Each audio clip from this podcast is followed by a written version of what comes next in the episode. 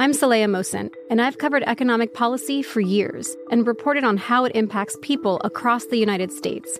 In 2016, I saw how voters were leaning towards Trump and how so many Americans felt misunderstood by Washington. So I started the Big Take DC. We dig into how money, politics, and power shape government and the consequences for voters. With new episodes every Thursday, you can listen to the Big Take DC on the iHeartRadio app, Apple Podcasts, or wherever you get your podcasts. The Big Take from Bloomberg News brings you what's shaping the world's economies with the smartest and best informed business reporters around the world. We cover the stories behind what's moving money and markets. And help you understand what's happening, what it means, and why it matters every afternoon. I'm Sarah Holder. I'm Saleha Mohsin. And I'm David Gura. Listen to the Big Take on the iHeartRadio app, Apple Podcasts, or wherever you get your podcasts. I'm Hannah Storm, and my new podcast, NBA DNA with Hannah Storm, chronicles my six decades in professional basketball. From growing up in the sport to becoming one of sports TV's first female broadcasters. Join me as I dig deep into the game's history, unearth some wild stories, and talk to my friends from the world of basketball, from Dr. J to Charles Barkley. It's been a wild ride, and now I get to take you with me. Listen to NBA DNA with Hannah Storm on the iHeartRadio app, Apple Podcasts, or wherever you get your podcasts. If you love sports and true crime, then there's a new podcast from executive producer Dan Patrick and hosted by me, Jay Harris, that you won't want to miss. Playing Dirty Sports Scandals. Each week, I'm squeezing the juiciest details from some of the biggest sports scandals ever. I'm talking Marcus Dixon, Olympic gymnastics, Cain Velasquez, salacious Super Bowl level scandals.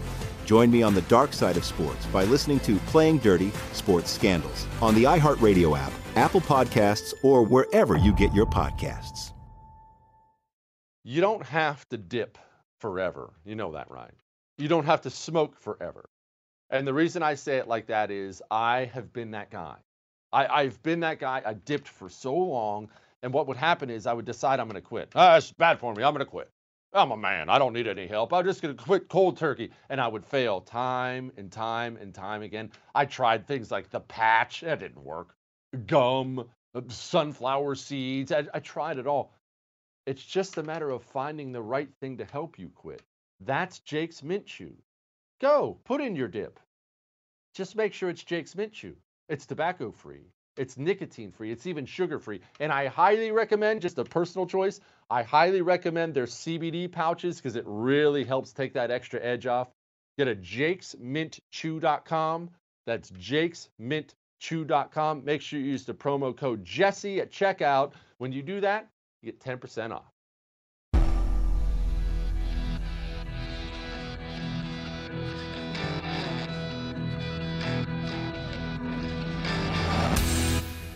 This is the Jesse Kelly Show.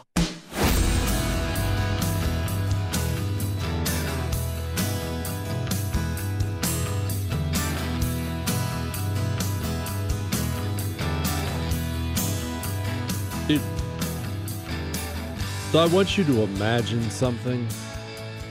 And I've never hesitated as much to say that as I am right now because it's Monday morning. We are all beginning what's about to be a long two week, stressful, tense stretch before the election. You know, we'll keep it light, we'll laugh, but I just. Full disclosure. You know, I gave you honesty here on the show. I did a bunch of prep and stuff like that for this this weekend, just trying to make sure my T's are crossed and I's are dotted. However, I almost pulled the plug on this history story as I walked down the hall to sit down in the chair. I'm talking two minutes ago, I almost pulled the plug on it. But I didn't do it. And I will tell you, it was a moment of clarity for me. I will never do it. And the reason I almost pulled the plug on it is A, like I just said, it's Monday. I like to, I'm a big, I'm a believe I'm a big set the tone guy, huge set the tone guy. I believe it's gigantic. Gigantically important. You know, the first thing you say to your spouse when you get home is, "Hi, I love you. I missed you. How was your day?" You never ever ever greet them with, "Did you see what the kids did today?" It's a tone thing. You pick your hot lady up on a date, first words, nice words, set the tone. And I'd like to set a dark tone for what's going to be a tense week. So that was A. And B, I was thinking about the kids. Now, I know that you know I am a monster of a human being. I don't pretend to be otherwise. I'm an unfeeling monster. However, I do love it that so many of you listen with your kids. And I will always do a show you can listen to with your kids. This is a little disclaimer for this show. Maybe it's because this is recent enough that everybody knows a guy who knows a guy. Maybe it's because it's been covered so much. It's not as if what I'm about to talk about is gorier than Genghis Khan but this may be a little heavy. We are going Holocaust today. I've never really done like a big one on this particular part of World War II, not the Holocaust part, but this specific part. I've never done it. And there's just not a way to do it that is. Look, you use your own discretion for your kids. I would not hesitate to say this stuff in front of my kids. In fact, I watched a documentary as part of it in front of my kids, made them watch it. But you handle your own. You know, I don't do the uh, the adult themed stuff. However, I'm not going to hold back on the reality of what happened. All that said, I want you to imagine something.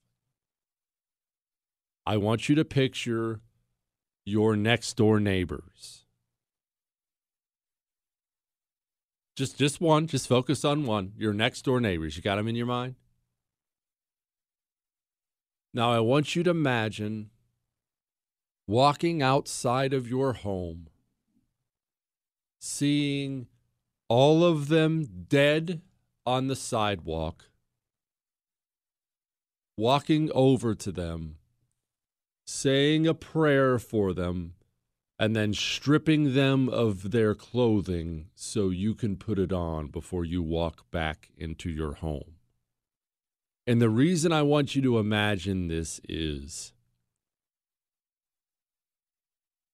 the things I'm going to describe today happened to the next door neighbor, to the sister, to the husband, brother, child, and they happen to people just like you or I. And when I say just like you or I, this is what I mean. You are blessed to live in a relatively civilized country. You're a person who does a normal job as far as normal goes and live a normal existence. Maybe you work in a ditch. Cool. Maybe you're a CEO. Awesome. Small business owner, school teacher, lawyer, doctor. Maybe you turn wrenches for a living. But you eat three square meals a day, drink clean water, live in a home of some value, whether you're renting it or not, apartment of some kind, and you live in a civilized first world society. Probably go to church or synagogue on Sunday, or in the very least on Christmas time. I see you. I see you. You say hi to people. You eat donuts. You have a beer on Friday night. You live a normal life. And because of that life you live, you are conditioned a certain way. I don't want to say a life of comfort because that's such a catch all. Life comes with all kinds of hardships, but really, it's a life of comfort, isn't it? As you, you well know, the things I've been through in my life, I still have a life of comfort, period.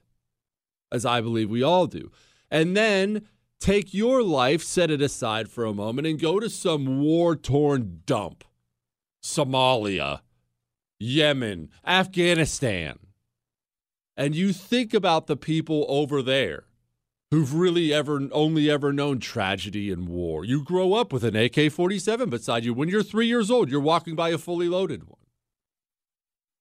Losing relatives is not some earth shattering tragedy. Let's bring everybody in from everywhere for a funeral. Losing relatives is what they call Saturday. It's just life. And so they're conditioned a certain way. Part of, and this is only a small part, but I'll be honest, part of what the these things we're going to talk about today, part of what makes them so gut wrenching is these were people in civilized countries with jobs, families, synagogue, hi, hello, recreational uh, recreational community centers. They went swimming. They lived their lives were your life. And when I say your neighbor, I mean that. They woke up one day, and we'll go over how that slowly happened, but one day they woke up and they were in hell. Imagine that transition. Not that that's easy for the guy in Somalia, but the guy in Somalia has at least been conditioned to that. It's quite a transition. Let's rewind just a little before we get to this part, though.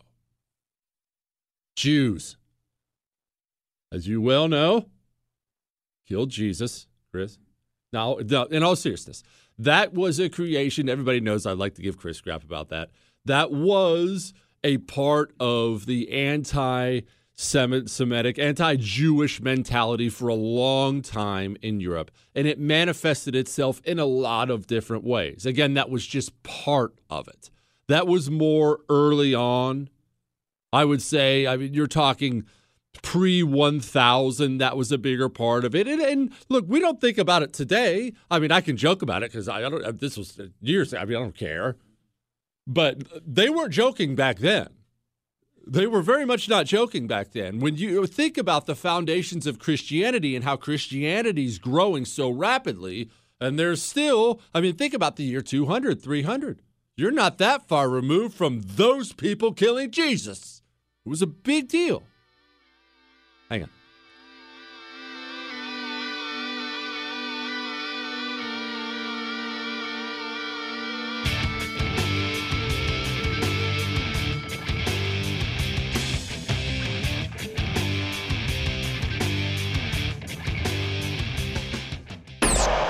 Is he smarter than everyone? Who knows? Does he think so? Yeah. The Jesse Kelly Show. You need some gold in your portfolio. And normally, normally, you know, I don't tell you now, now, now. I, I don't do that. I don't like doing that. And, and I'm not necessarily saying that now. Allow me to put this as delicately as I can possibly put it. We have an election coming very, very soon.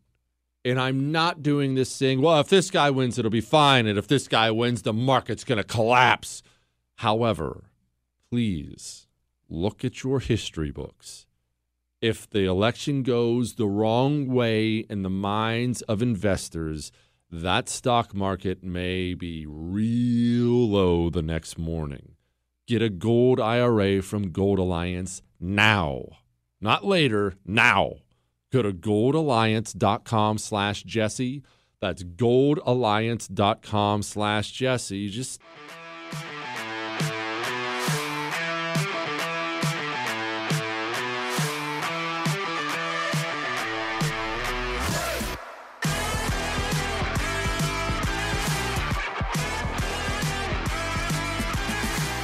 There's a little Jewish resentment from Romans, from Christians. That's really where this goes back to. Because remember, this whole Jewish Christian split was during the Rome heydays, so on and so forth. But let's set that aside and fast forward a bit for the purposes of our story today to European anti Semitism. A lot of it is based on Catholicism. I don't care if you write me emails when you're Catholic and, and you're mad. I don't care. That, that that's a it's true. You don't have to get mad about it. The Catholics at that time did not believe in loaning money with interest at all. And they weren't allowed to do it. Jews were allowed to do it. Now, it should be noted that it was a cause of resentment that Jews didn't loan to each other with interest. What they did was obviously this is this is where the whole Jewish banking stereotype came out because they were allowed to to loan with interest and they were frankly barred from a lot of the good jobs in society because of the anti-Semitism. So, I mean, oh, the only thing you're allowed to be is a banker. You're going to be all, oh, okay, well that works. So they would loan money with interest. But they couldn't loan money. They didn't loan money to each other with interest. So once you start loaning out a bunch of it and people owe you a bunch of money, and then remember remember what comes with loaning money. I mean, it's more than just the average everyday, oh, could I have a loan for a home? Yes, you may. Here you go. Here's your money back with interest. Things happen. Life happens. Maybe you're irresponsible. Maybe you screw up. Maybe those Jews have to knock on your door one day and say, We're taking your home from you. Now you're out on the street. Now, what are you thinking about them? Plus, your neighbor was telling you how the Jews control all the money anyway, and they just came and kicked you out. Oh, did you hear what happened to Marty? Are you seeing how this can grow? And they were often segregated wherever they were. In all fairness, we're going to be real fair today because I have some harsh words for everybody in this story, including some of the Jews. In fairness, they did segregate themselves a lot too. I actually don't have a problem with this. Now, it's not, not when I'm saying I don't have a problem with them segregating themselves. I'm not saying I'm glad they're over there. I'm saying I believe cultures in general are better off when they segregate themselves lots of the time. Why wouldn't you live, work, and worship around other people who share your values? I don't want to be surrounded by people who don't share my values. I'm not in my neighborhood for religious reasons or skin color reasons, but uh, I am I am in my neighborhood on purpose. I moved to that town on purpose. I moved to that neighborhood in that town on purpose because I wanted to make sure I did live around certain kinds of people and didn't live around others. Not based on religion or skin color, more based on the schools, and there's a church close by. And you know what I mean? Communities have values. That's what I wanted for my community. Period. But it only added okay, they're, they're the ones loaning out all the money. They're not loaning it to each other. Now they're now they're keeping to themselves. They have different worship. They don't go to church. Who are these people? Synagogue? They even look a little different. Some of them, depending on Orthodox or not. I'm not going to go into all that today. I wasn't talking about the noses, Chris. What's wrong with you? I actually don't know. Is that true? Chris says it is. Okay, well, maybe it is. maybe it is. I didn't know that. Whatever. Doesn't matter. So that resentment turns into, I don't want to call it soft bigotry, but it turns into just kind of a, well, they're over there and that's fine.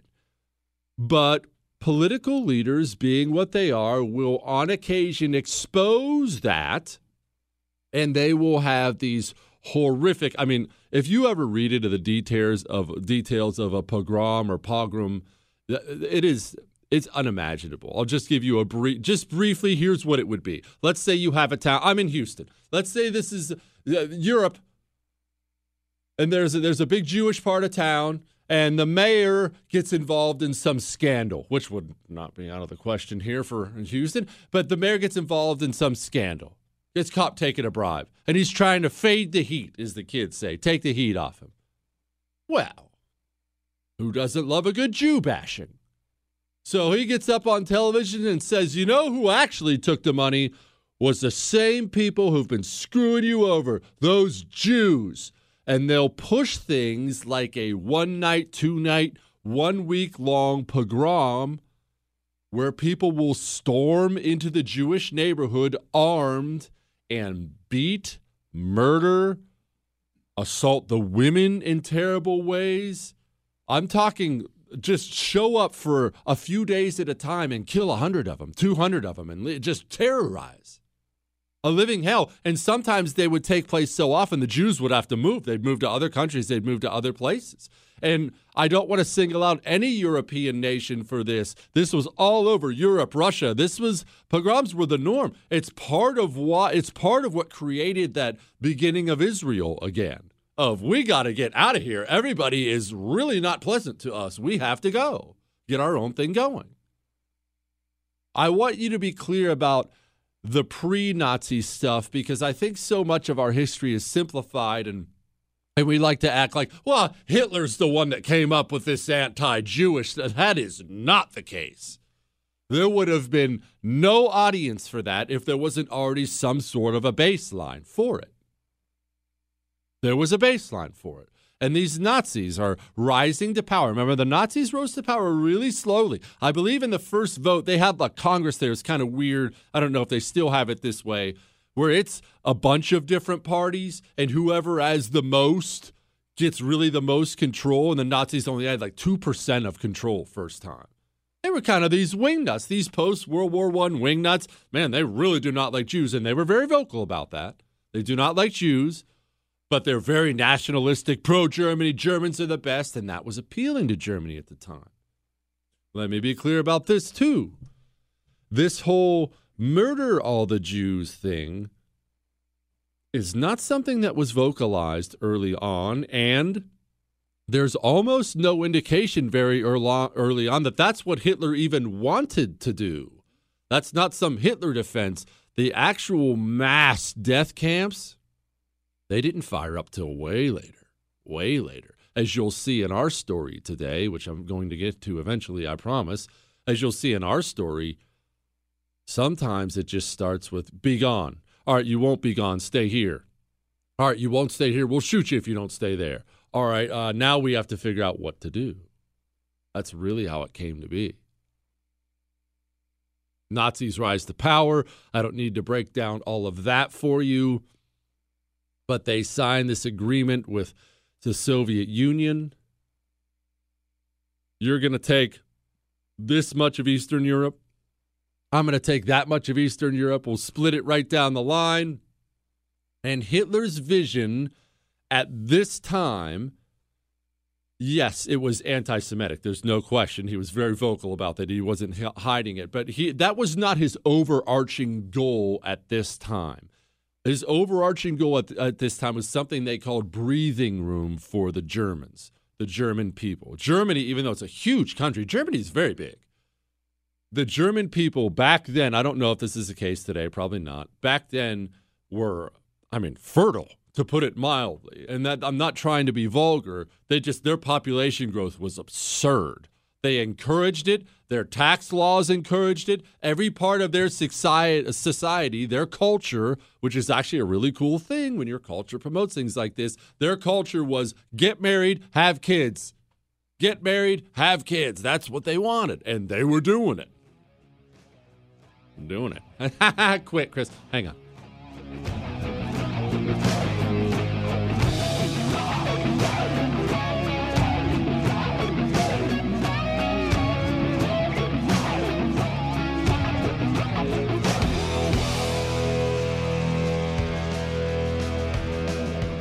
Home title theft.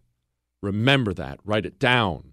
I got a crash course in home title theft. And let me tell you something you don't ever want one. Not ever do you want one. Your home title, it's kept on the cloud, it's kept on servers, it's kept on the internet. If it's on the internet, it can be hacked. And they figured out, these cyber thieves have figured out how to do it and it's easy for them. It's not like they figured out how to do it and only a couple guys can. They figured out how to do it, and this is the easiest money these cyber thieves have ever had. Protect yourself from it, and there's only one way to protect yourself from it. It's Home Title Lock. Go to hometitlelock.com and sign up. Sign up before it happens. After ain't going to do you any good. HomeTitleLock.com. Use the code RADIO. Get yourself 30 free days of protection.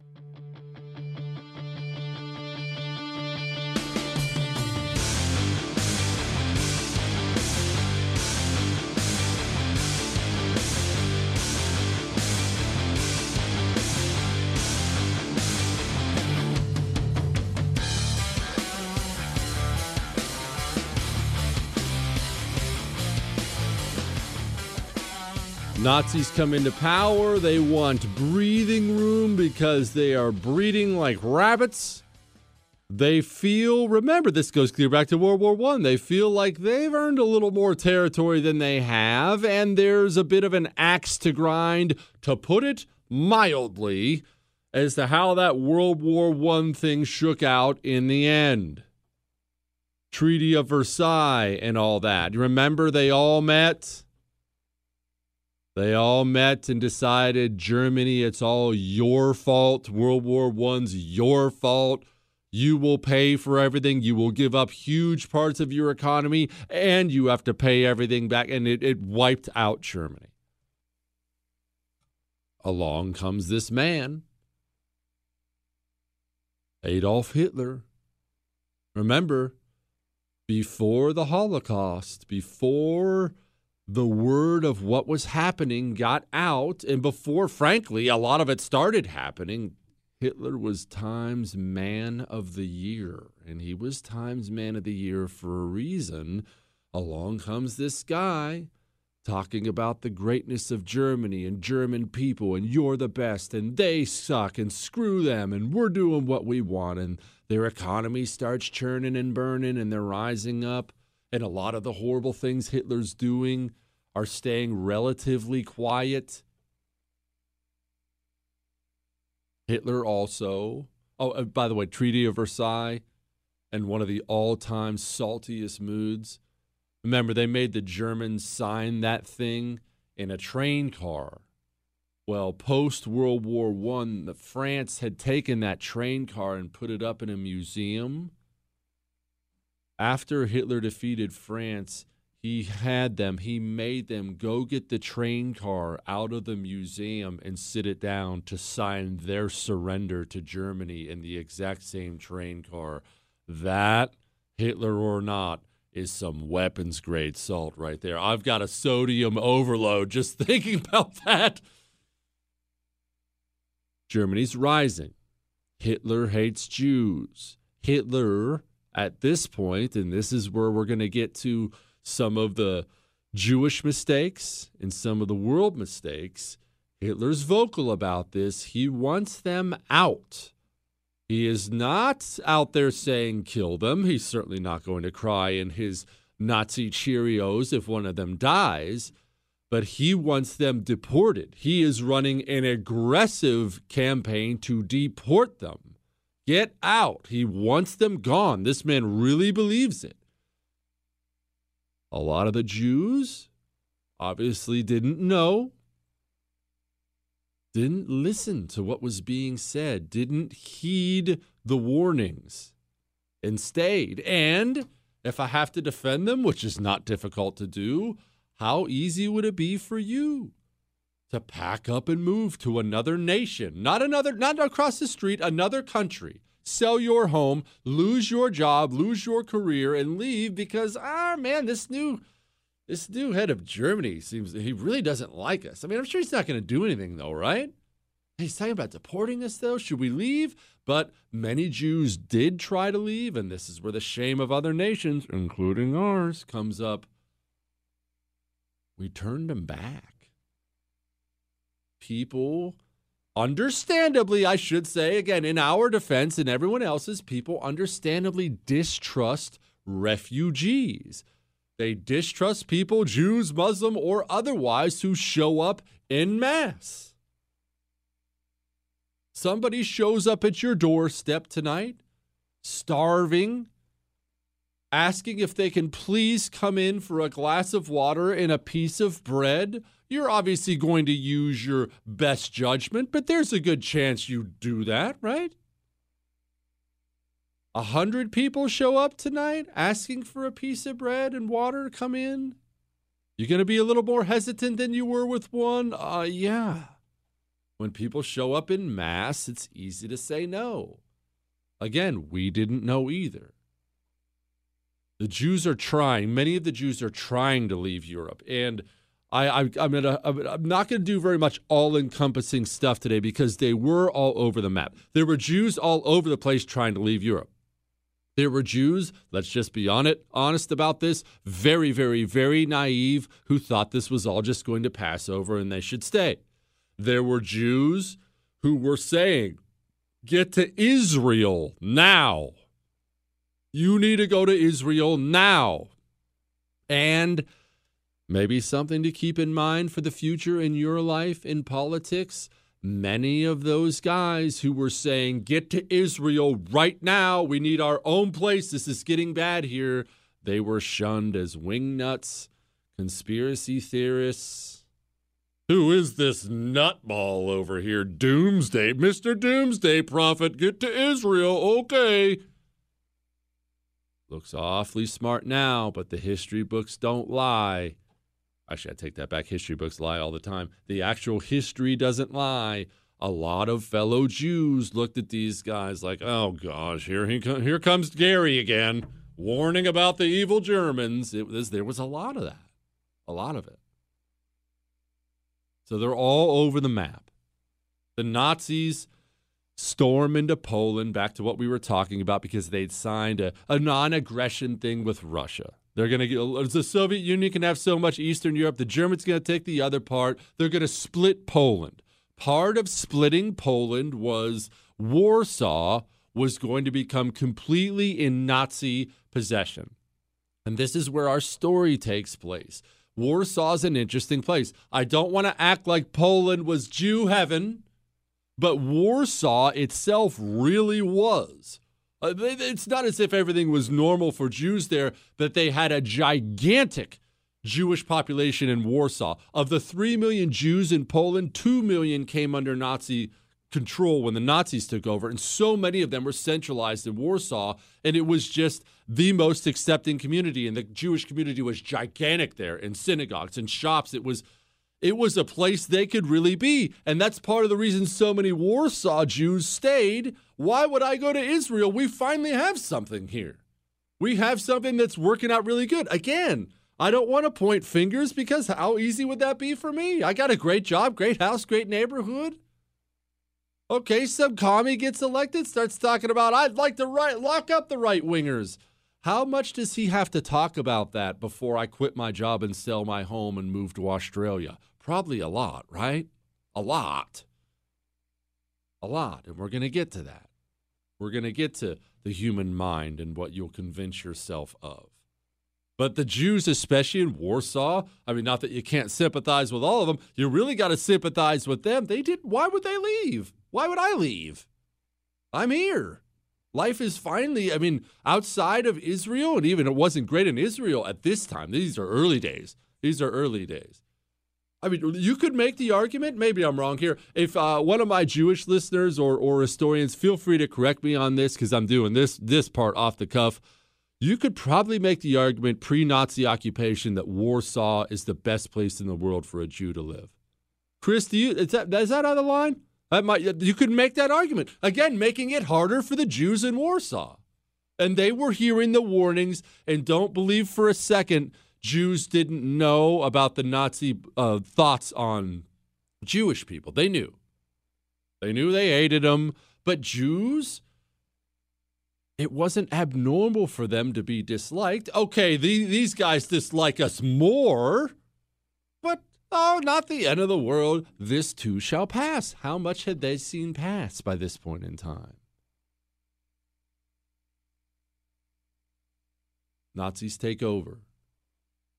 And now we're going to get to some really hard stuff, some stuff that actually makes people uncomfortable, even about people you're rooting for. Hang on.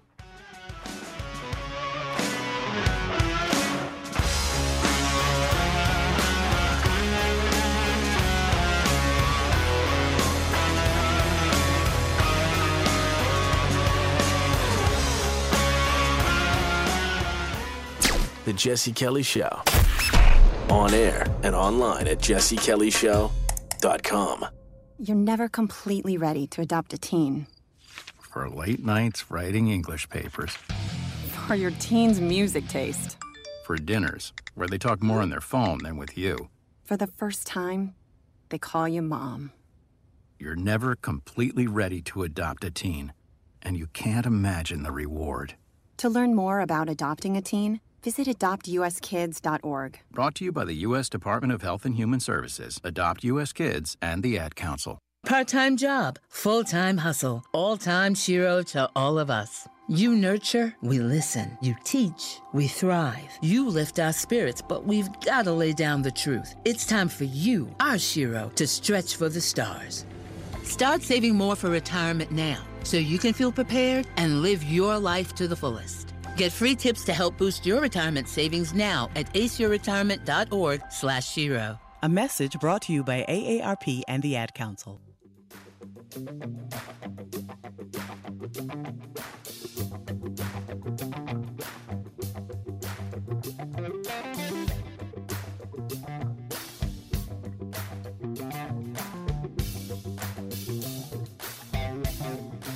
The Nazis roll into town.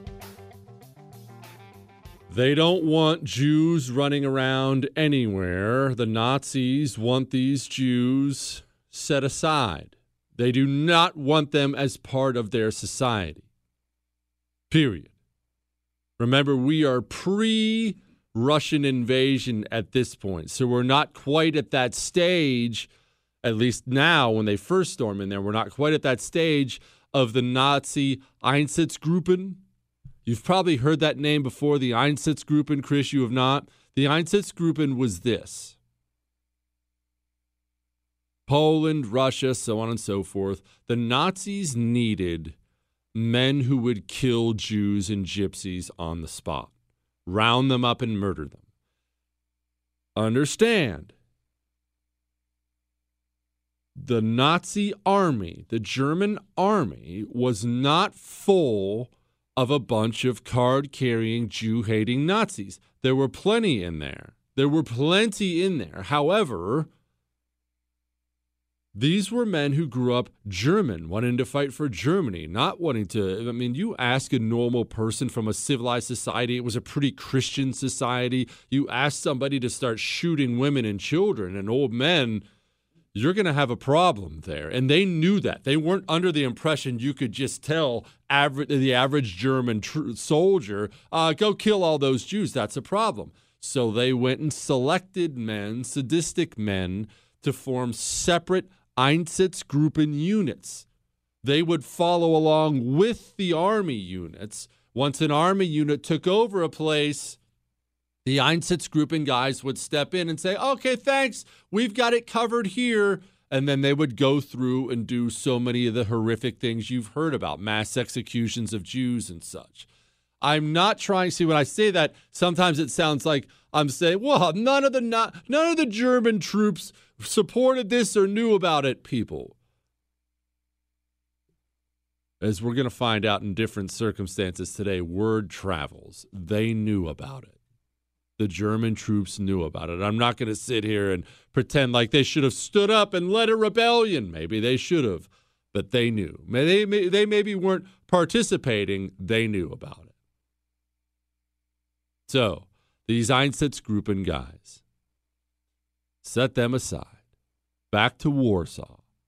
You want all the Jews set aside. Well, think about an army stomping into a place and you want to get rid of certain people or set certain people aside. Stereotypes aside that Chris tells me are true about the noses, how are you supposed to spot a Jew? It's one thing if they're wearing that thing on their head, that cap, or doing the sideburns thing. What are those called, Chris? The long curly ones? Or have or have the locks. I mean, it, I mean, it's easy to identify someone like that, but there are a million. Chris isn't sitting there with that stuff on right now. I, I have tons of Jewish friends who don't have that stuff on. So, how are you going to find them? Now, it's about to get uncomfortable here. How are you going to find them? You want to set these people aside. They understand you're not trying to set them aside for a foot massage. How are you going to find people who don't want to be found? Other Poles, sometimes other Jews. Line them up, hundred at a time. Oh, it'll be fine. It'll be fine. Just if you wouldn't mind, point out point out who the Jews are in here. Their neighbors, their friends, sometimes their own people. You, you, you, you. These are the Jews. Story gets uncomfortable and it's not about to get better. Now you're the Nazis. You're trying to herd these Jews into one part of town, and you want them to be willingly doing this, not because you're a nice guy, because it makes everything easier if they're doing this on their own. Remember, Warsaw is a city, a modern city. Lots of places to hide and go. It's much easier on everybody if they just go on their own. So you start a Jewish commission. Did you know that there was a Jewish slash Nazi commission that worked together in Warsaw? I'm not going to indict everybody on that Jewish commission. There are a couple guys, at least one I know of, wrote this incredible diary on there about how he was on there doing everything he could do to help. He's trying to help his people at this point. So it's not. I, am this is not that time where I'm pointing fingers. I'll point fingers today, but I mean, guys like this guy, he's trying to do what he can. He's there lobbying. You know, he's on the Jewish Nazi Commission, and the Nazis are working with him. Uh, hey, Adam, we need you to have these people over here. Go ahead and have those people there. And he's treated like crap, obviously, because he's a Jew. But being on that commission does give him more of a voice than others. I know you've only given us this much. Could we maybe have this extra block? Could we maybe have that? He's he's lobbying right now. And these people have been demonized who were on this Jewish commission by several people I've read. Let's remember this. Let's remember this really well.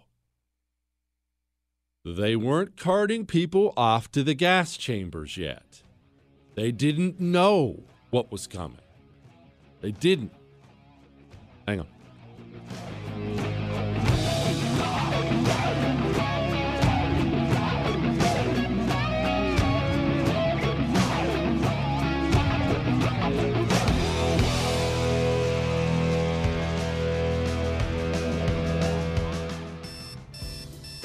Wake up and text.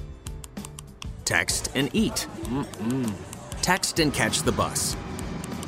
Text and miss your stop. Wait, wait, wait, wait, wait, wait. Text and be late to work. Sorry, I'm late. Text and work. Text and pretend to work. Text and act surprised when someone calls you out for not working. Who, me? Text and meet up with a friend you haven't seen in forever. Hi. Oh, hey. Text and complain that they're on their phone the whole time. Ugh. Text and listen to them complain that you're on your phone the whole time. Ugh. Text and whatever. But when you get behind the wheel, give your phone to a passenger. Put it in the glove box. Just don't text and drive. Visit stoptextsstopwrecks.org. A public service announcement brought to you by the National Highway Traffic Safety Administration and the Ad Council.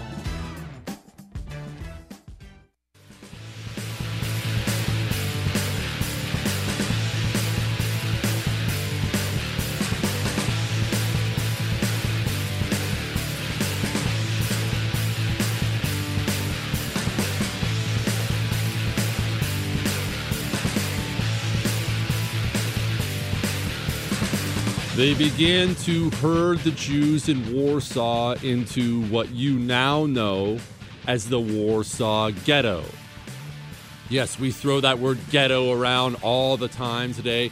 Normally, that's a word pointing out the poor black or Hispanic neighborhoods in big U.S. cities. You know, you, you know what you're picturing when I say ghetto housing projects, gangs, poverty, Ghetto had a different meaning back then. It didn't really have that meaning back then.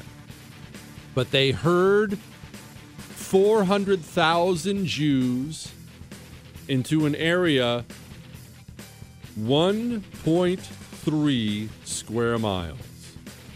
If you break down the math on that, that equals seven people per room in that part of Warsaw. They herd them in there, and then it gets worse. Hang on.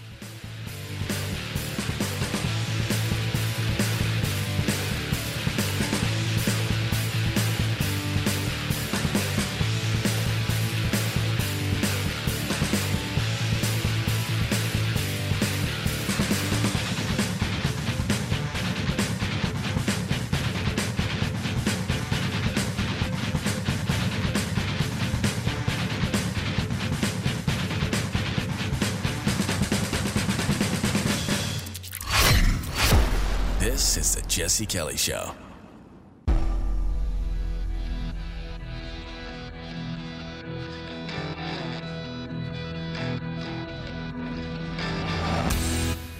This is the Jesse Kelly Show.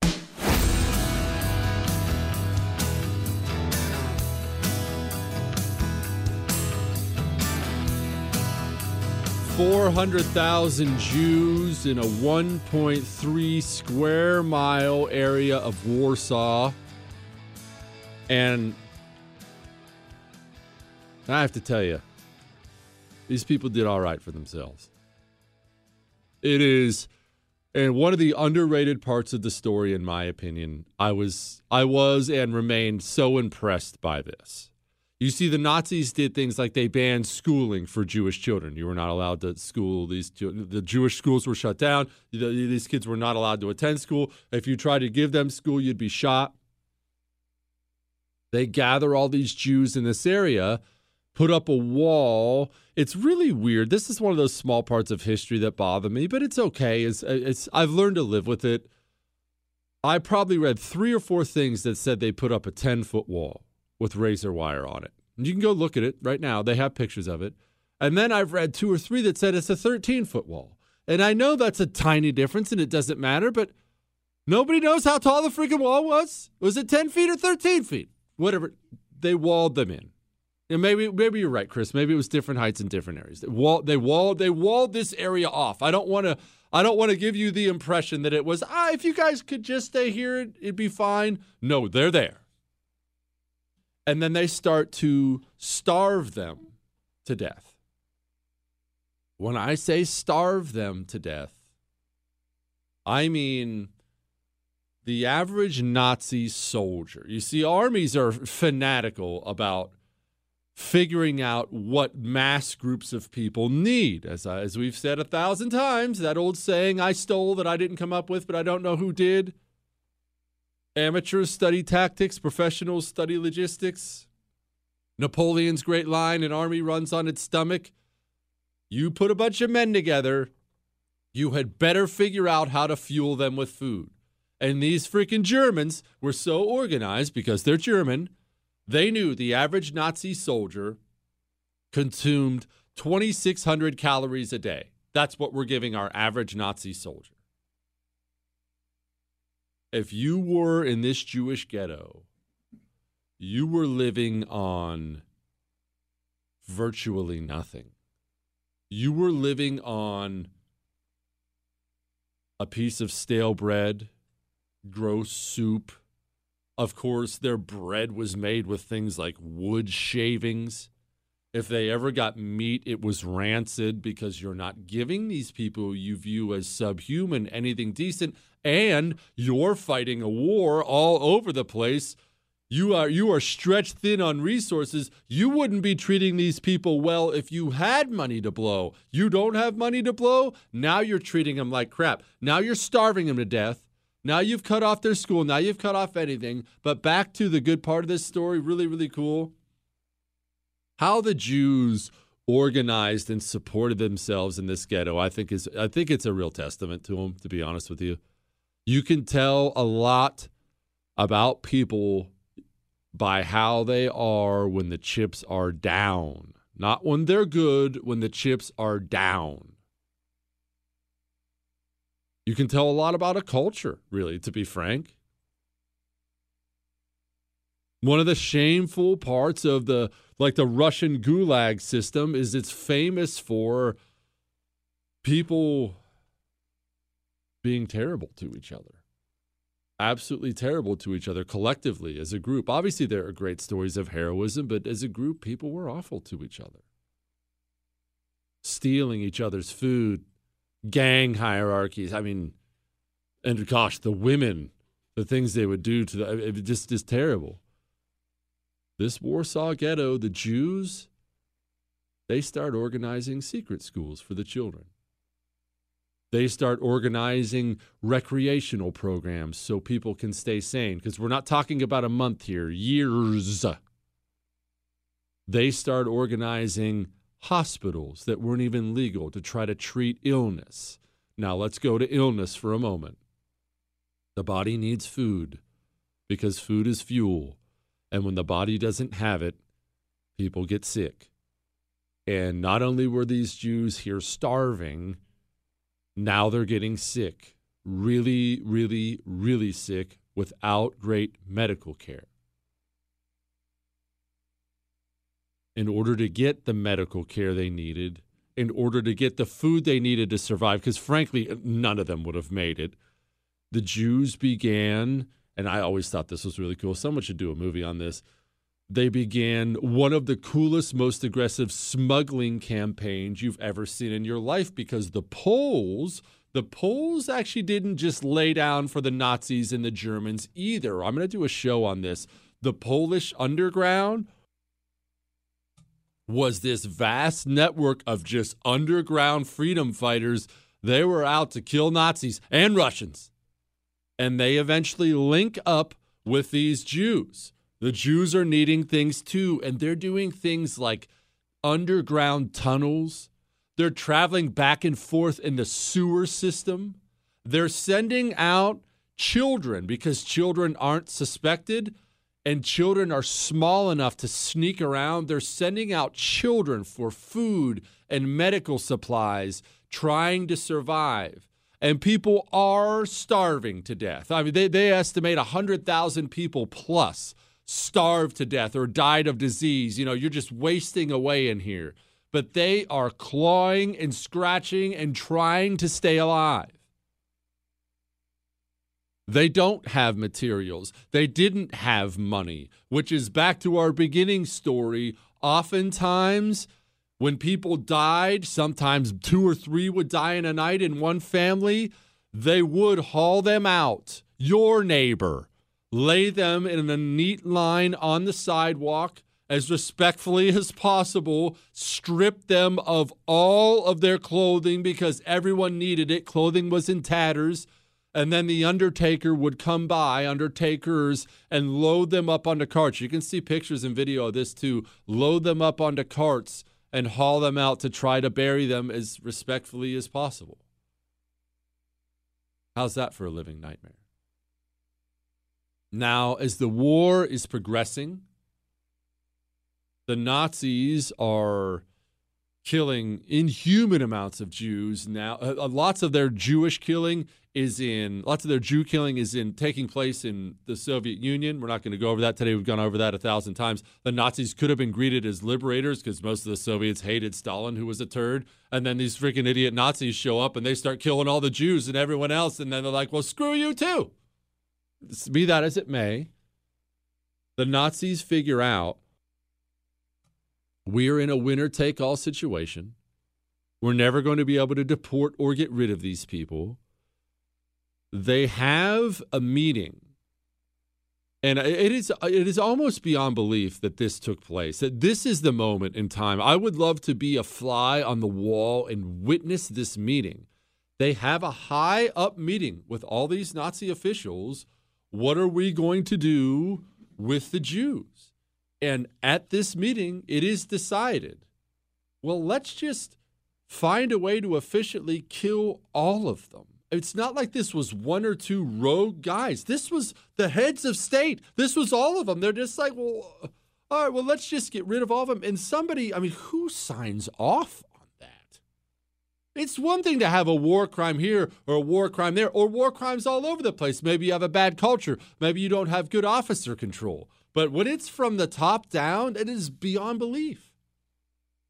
Okay, so you want them all dead. Warsaw's a great place to go. They already have a camp, Treblinka. I'm sure you've heard of it. It's about 50 miles outside of Warsaw. Germans, because they're Germans, come up with an extremely organized system to get rid of them. First, you got to get them there, then you got to get rid of them. Two big problems. Hang on.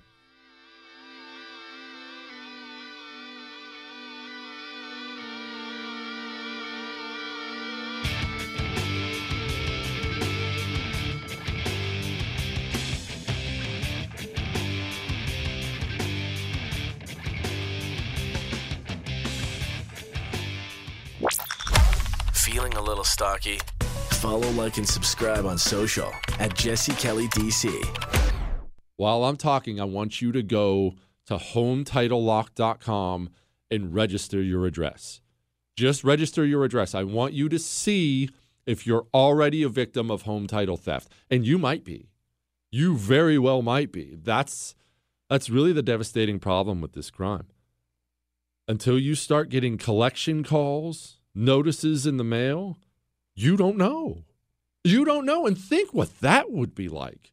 Going to the mailbox one day, opening it up, opening up a letter and finding out you're delinquent on a loan you didn't take out. You would be so confused. I mean, you hear these stories of people who are going through this right now, and it's awful because confusion's always the first thing that sets in. Wait, what? Did my wife do this? Did, did my husband take this out? That would suck. Go to hometitlelock.com. That's hometitlelock.com. Do not forget to use the code radio. Get you 30 free days of protection. hometitlelock.com.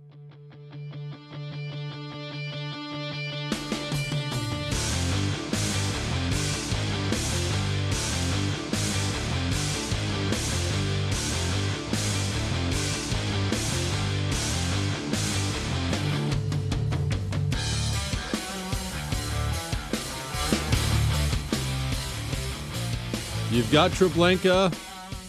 You've got this gas chamber system set up there. We're not going to go into all that today. You know roughly how that worked anyway. But first, you got to get them there. Well, let's get them on train cars. But how do you get them on train cars? Who is going to volunteer to be on the next Nazi train out of town? This is where it gets really subhuman.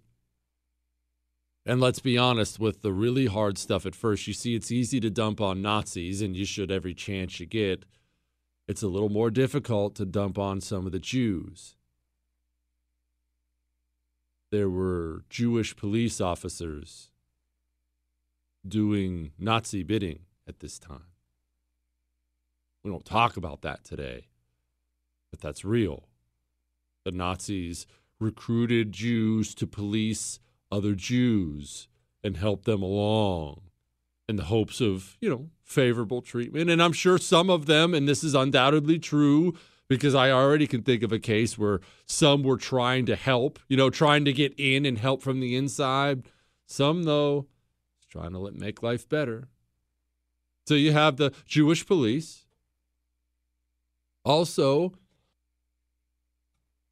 the Nazis were starting to force Jews they had already deported to write postcards, basically, just write letters back from the concentration camps, acting like they weren't at the concentration camps, saying, hey, man, you guys got to get on that train. Life is good over here. So they're running this disinformation campaign. And now that's not the worst part. The worst part of it for me is this part because I think about this as a parent and as, as a husband. I'm trying to imagine the feeling as a father watching my wife and kids starving to death. You've seen the pictures of people hungry. You've seen the pictures of Jews starving or other people starving around the world, the eyes sinking in that that look of desperation on their face. Now, that being your family, your kids, man, what would you do to get them some food? Anything, right? My boys, what if my boys, Dad, I'm hungry. What what would you do in that moment, knowing your son's starving? Well, the Nazis knew it too. And they started offering them loaves of bread and jam if they would show up for deportation to people they had just starved. And of course, so many did.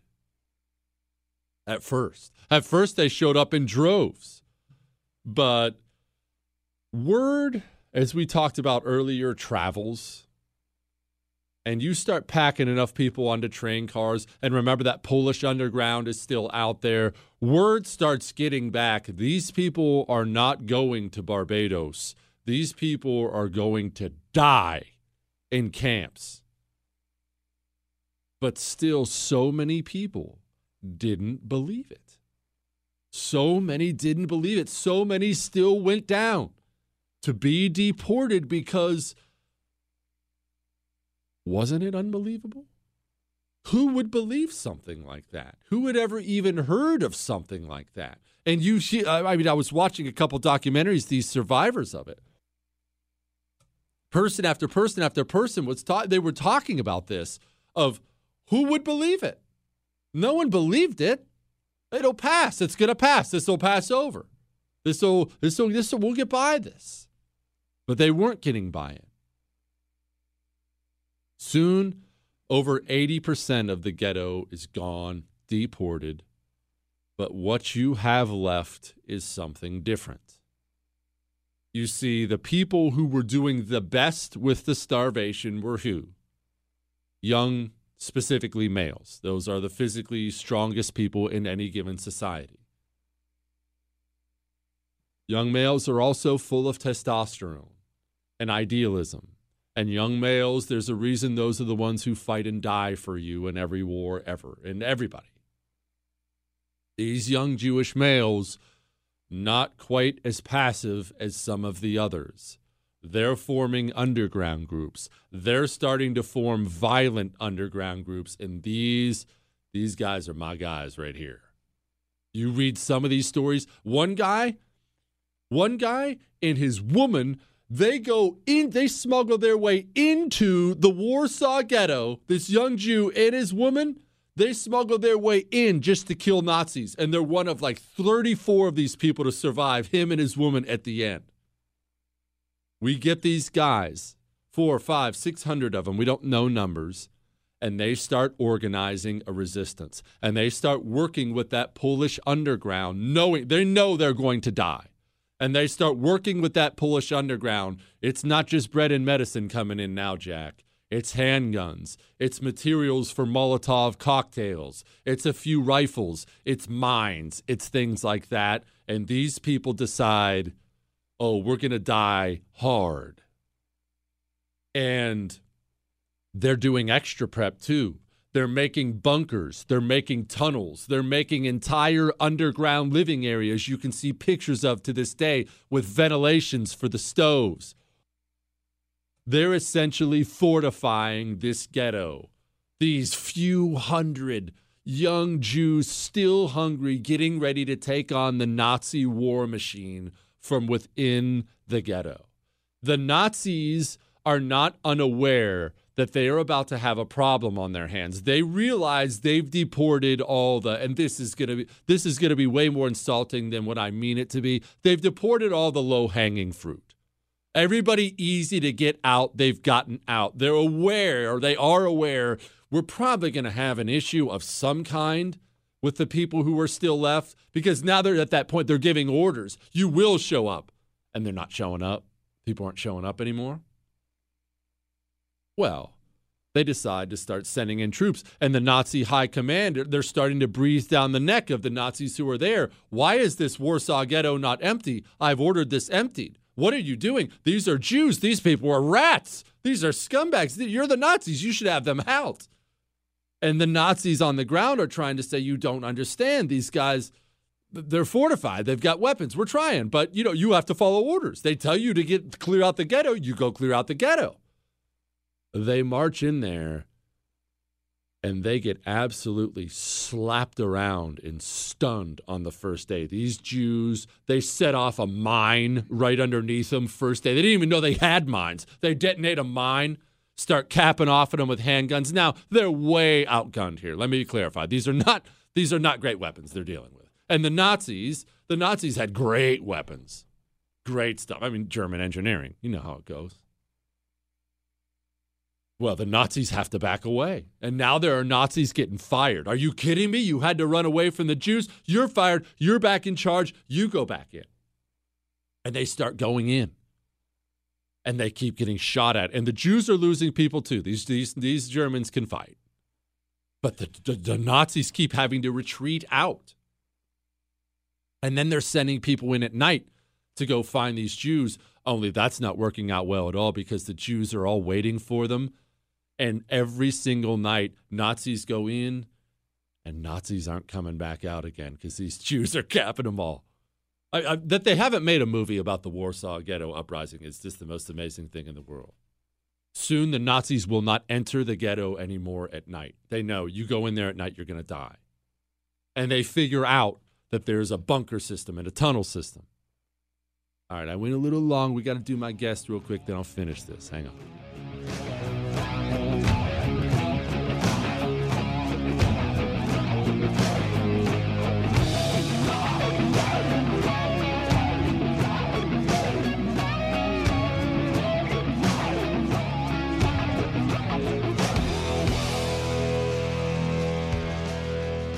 Gold has had value forever, will continue to have value long after you and I are dead and gone. It is a precious metal. It is not subject to the whims of elections, stocks, bonds. And you, you've never heard me say, and never will hear me say, "Oh, get all your money out of the stock market." I'm not. I would never say that. I'm asking you to add a gold IRA as part of your portfolio, part of it. So if and when this market corrects itself from this bubble we have, you are not financially crushed. I don't wa- I don't want you to watch years of your wealth buildup just be eliminated like that. That would be oh gosh.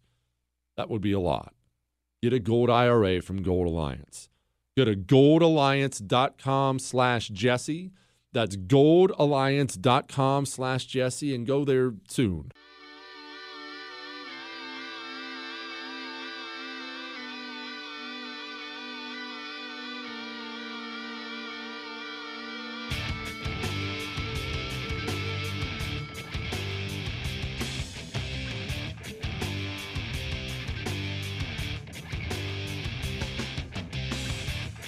Joining me now, as he does every single Monday at this time, Michael Malice, host of Your Welcome.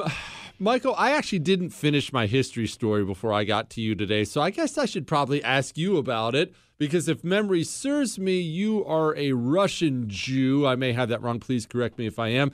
And I'm doing my history story today on the Warsaw Ghetto. Fascinating thing that virtually nobody knows about.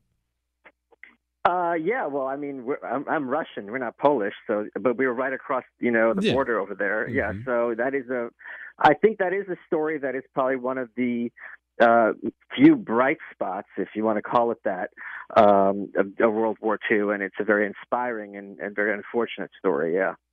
Yeah, I mean, look, it's not as if there are really happy tales to tell from back then, but if you have to try to dig for one, kind of a cool little side story. Anyway, this Biden stuff. Yeah. Is it serious? Is it not serious? Are we going to find out how serious it is? I, I'm I'm trying to find a way to unpack this whole thing because it looks terrible for Hunter Biden personally. Obviously, I don't think voters care about that. To be honest, I don't really care about that. You want to rip some lines of booger sugar off some Ukrainian hooker? That's your business. How does it apply to Joe? How does it attach to Joe? Wait, is there booger sugar on the table? Because now you've got my interest. Um, I, I, but here's the thing: I don't really think it applies. Uh, the Hunter stuff is relevant in the sense that we know perfectly well that Biden and many other politicians cut these deals all the time. Uh, I don't know that it makes things any better or worse, frankly, if they're personally uh, benefiting from it. We all remember Obama. You know, it was in 2012 had that hot mic with Medvedev, where he said, "Look, I'm going to be ha- able to have a freer hand once I'm reelected."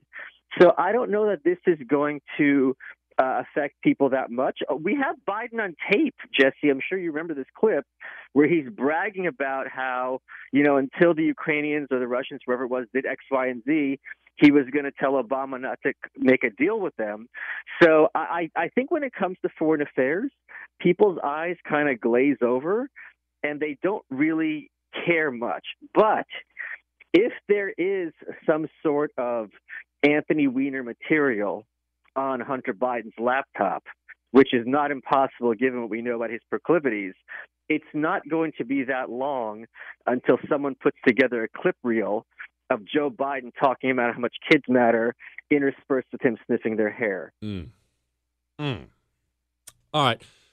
Briefly, these presidential debates, they already announced, of course, I know in the shock of the century, they're taking any foreign policy stuff off the table for the next debate. Surprise, surprise, as soon as all this stuff pops up. And they're adding, you know, climate change, which no one cares about, no one's talking about right now. My overall question is this. How should the GOP handle these presidential debates? Not not individual debate performance. I don't care about that. Should they accept them at all, abolish them? I mean, how in the world do we allow ourselves to get set up and torpedoed every election, and it's just expected. Three debates, you will be debating the Democrat and the moderator every election, and we do it. Why? We remember very, I'm sure your listeners remember quite vividly some of them in 2012, not that long ago, when Candy Crowley, who was the second moderator, I believe, between Mitt Romney and Barack Obama, announced you know, I'm going to step in if I feel the need to step in. And people were complaining. They're like, you can't do that. You're the moderator. It's not your job. She's like, yeah, I'm going to do it. And she did it.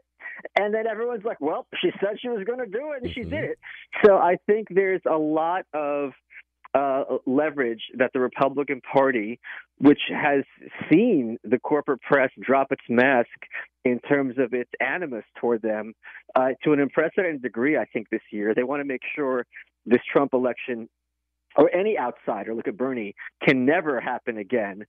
So I think, you know, people were floating having Joe Rogan be the moderator. I don't know if that's the correct approach, but I do think I agree with you. They need to sit back and think and wonder are is it going to cost us to say we're not doing debates in the format they've been done before? Because it certainly seems like there is um, when Chris Wallace is saying explicitly that critical race theory is just teaching people to be sensitive to immigrants and how you pronounce their name. You know, it, it's just completely untrue. But how are you supposed to explain that differently in one minute when he's the moderator? So what do we need to do? Do we abolish them?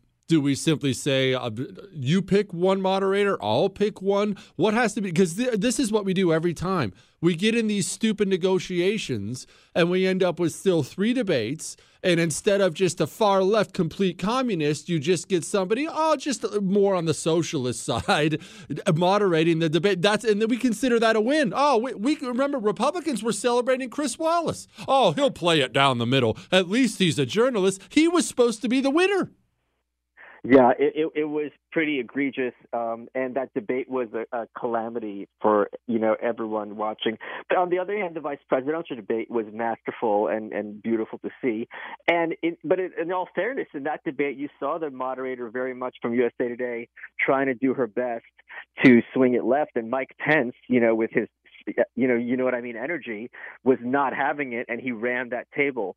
So I, I think the other problem is when you have a debate with a candidate like President Trump, who is not really willing to sit there and be quiet because t- Tim talking over people has worked.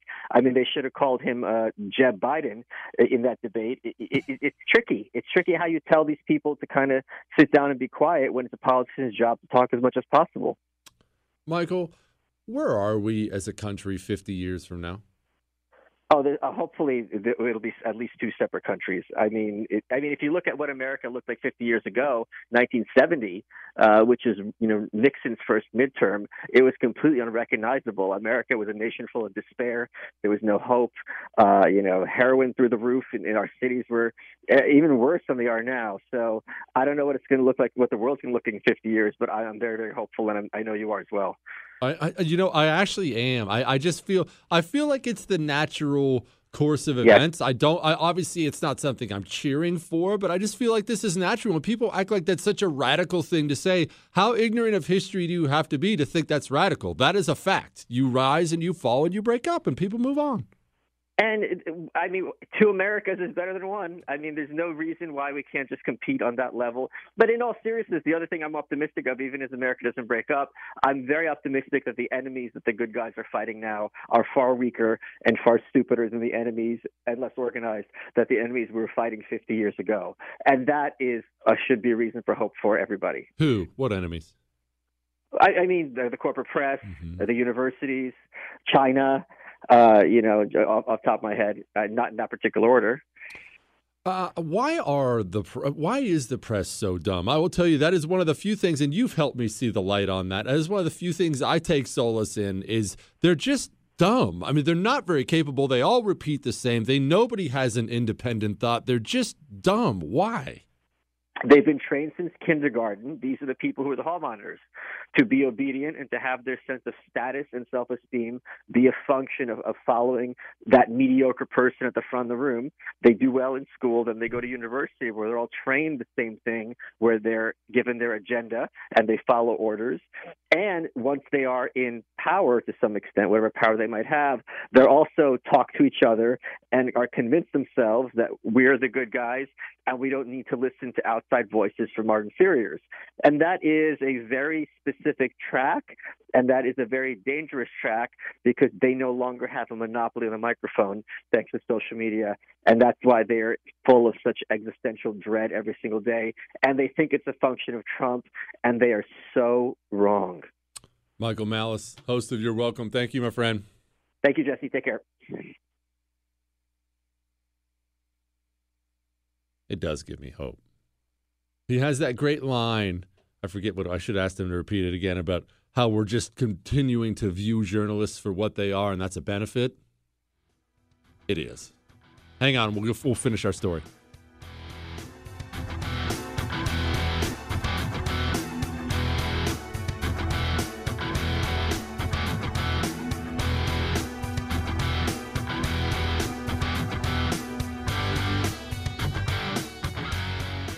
This is the Jesse Kelly Show. Like a stain on your brain you can't get out. One in three adults has prediabetes. One in three. That means it could be you, your football buddy, your football buddy, or you, your best man, your worst man, you, your dog walker your cat jogger. While one in three adults has prediabetes, with early diagnosis, prediabetes can be reversed. Take the risk test at doihaveprediabetes.org. That's doihaveprediabetes.org. Wait, did they just say one in three adults has prediabetes? That's 33.33333% of adults. That means it could be me, my boss, or my boss's boss, or me, my favorite sister, or my other sister. That's seven members of my 21 person romantic book club. Wait, the one in three could be me, my karaoke partner Carol, or ugh, my karaoke enemy Jeff. I'm gonna take the risk test at doihaveprediabetes.org. Brought to you by the Ad Council and its pre-diabetes awareness partners. Jesse Kelly.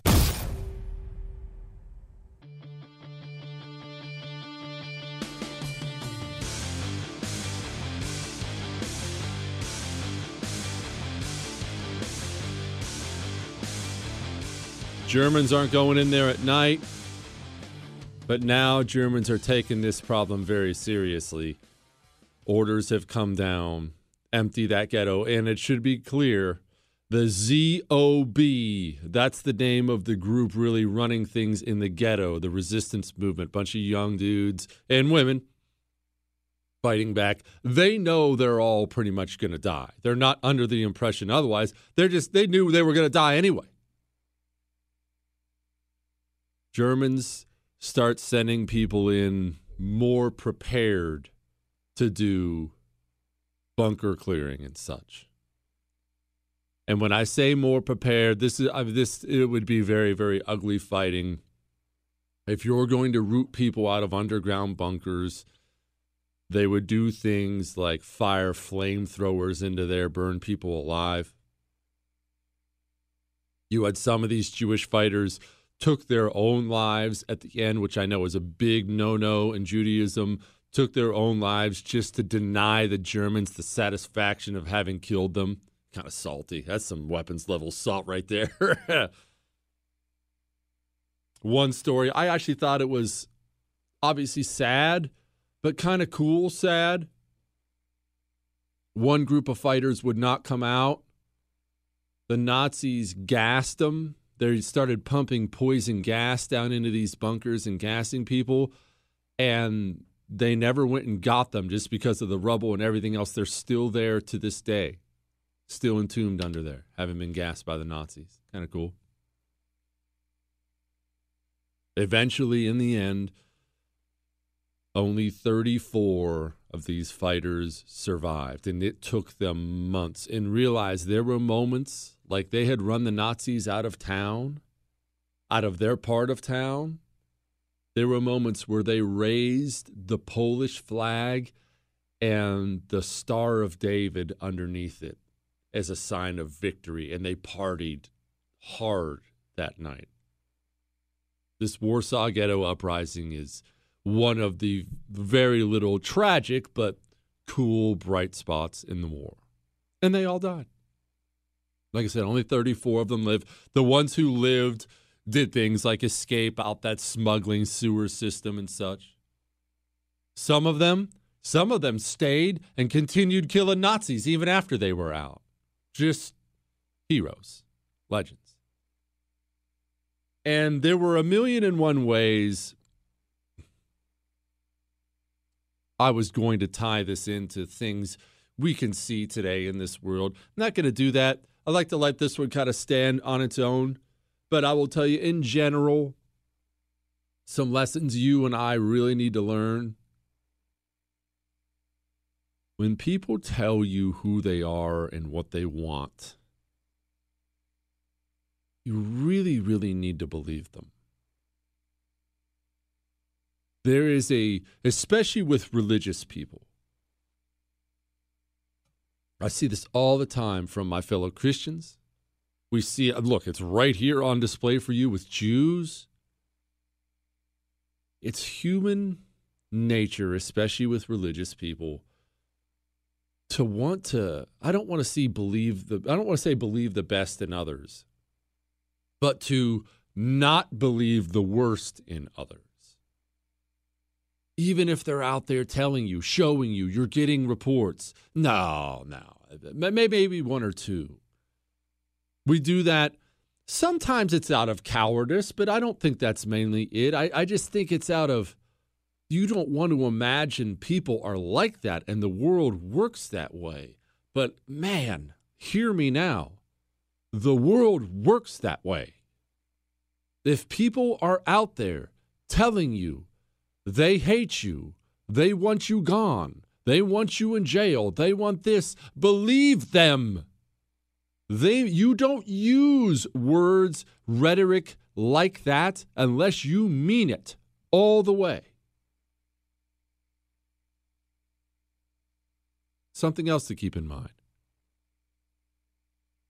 Many of the people today who you may consider to be extreme, alarmist, the tales of history, including this one, show those people to be the correct ones almost every single time. Almost every single time there were tons of leaders in the Jewish community saying, we need to leave now, early on. We have to get out. And within their community, they were often shunned. Ugh, this freaking here we go again with the panic mongering. It'll be fine. Just pay attention to what's happening around you at all times. In whatever society you continue to live in, pay attention. More than anything else, though, when people tell you what they think about you, what they think should be done to you, when they're when you're watching it on TV, hearing about it on the radio, believe them. I'm not saying you need to go around thinking about the worst of everybody, but at least believe them when they're telling you what they think. Hang on.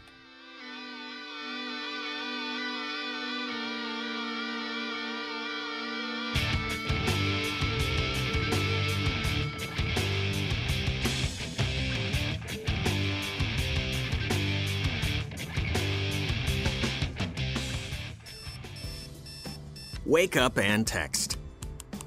Text and eat. Mm-mm. Text and catch the bus. Text and miss your stop. Wait, wait, wait, wait, wait, wait. Text and be late to work. Sorry, I'm late. Text and work. Text and pretend to work. Text and act surprised when someone calls you out for not working. Who, me? Text and meet up with a friend you haven't seen in forever. Hi. Oh, hey. Text and complain that they're on their phone the whole time. Text and listen to them complain that you're on your phone the whole time. Ugh. Text and whatever. But when you get behind the wheel, give your phone to a passenger. Put it in the glove box. Just don't text and drive. Visit stoptextsstopwrecks.org. A public service announcement brought to you by the National Highway Traffic Safety Administration and the Ad Council.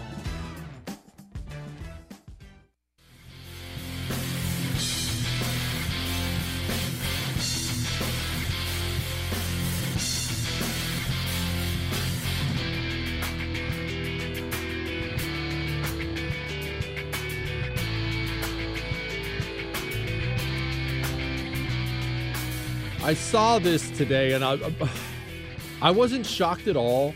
I'm seeing a lot of shocked reaction to it, but I wasn't shocked at all. This is it. This is from a Jonathan Chait with the New Yorker, some leftist idiot journalist. I'm not I'm not exaggerating this. This is the headline of his article. The news media isn't biased against Trump. It's biased in his favor. I want you to think about that for a moment. And I want you to move past, as you're thinking about that, I want you to move past the, well, that's stupid. They're all against him state. Forget about that. Think about it deeper than that. What does that tell you? What does that tell you? That man sat down, wrote that article, wrote that headline. He believes it. You take a minute and think about what does it tell you? I'll tell you what it tells me in a sec.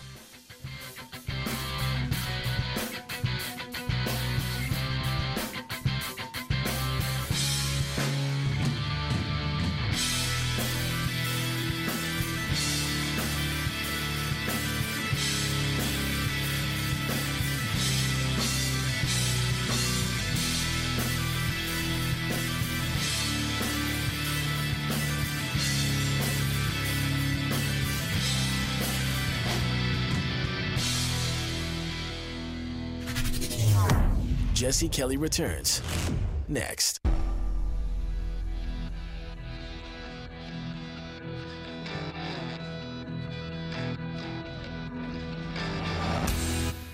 This is the Jesse Kelly Show.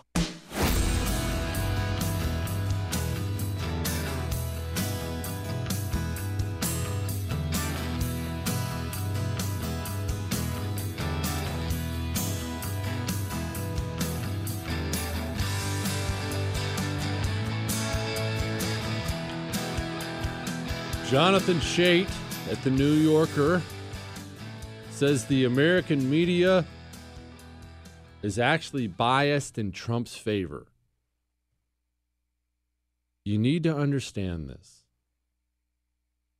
Jonathan Chait believes that. I have heard this from lefty journalists after lefty journalist after lefty journalist. You, a normal American, think that that's obviously insane. Anybody with eyes can see what's happened to the entire media, right? But hear me out. He's not saying that to be a troll. He's not saying that because he thinks you're stupid enough to believe it. He believes it. These people believe it. Leftism is not a political ideology, it is a religion of domination. When they look at a news media and they see 95% leftist ownership of it, they don't see 95% leftist ownership of it. They see 5% of the right still having a voice, and that 5% is all they care about. It disgusts them. How often do you hear about Fox News from a leftist? One channel on on the main TV guide that everybody has. One channel where some shows, not even all of them, they have lefties all over Fox News now. One channel where they have some shows that are from the right, and it is all leftists talk about with the media. Fox News is. They have every single other one. All the main networks, NBC, CBS, uh, ABC. They have CNN. They have MSNBC. They have everything else. They own it all. They don't even see that. They don't see it at all.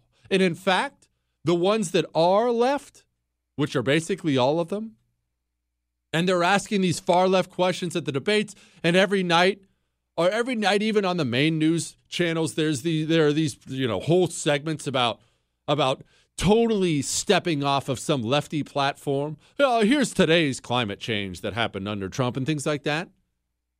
Jonathan Chait and people like that look at news segments like that and they think, oh man, that was way too fair to the right. That should have been way more in. They don't do halfway because no leftist at any point in history has ever done leftism halfway because it can't be done halfway in their minds. In order to put in this collective society they all really want, they must control all of it, every bit of it. Your work, your place of employment, your religion must go away. What you're allowed to say, what you're not allowed to say, what you're allowed to read, what you're. They don't do it. You know, when they were doing these things, guys like Pol Pot, guys like Pol Pot, when Pol Pot is is killing all the intellectuals in his country. Uh, he's having people executed when he finds reading glasses in their home. He's not doing it because he thinks he's evil. He's doing it because he thinks he's right. And there's nobody more dangerous than the guy who thinks he's right. Nobody. Nobody.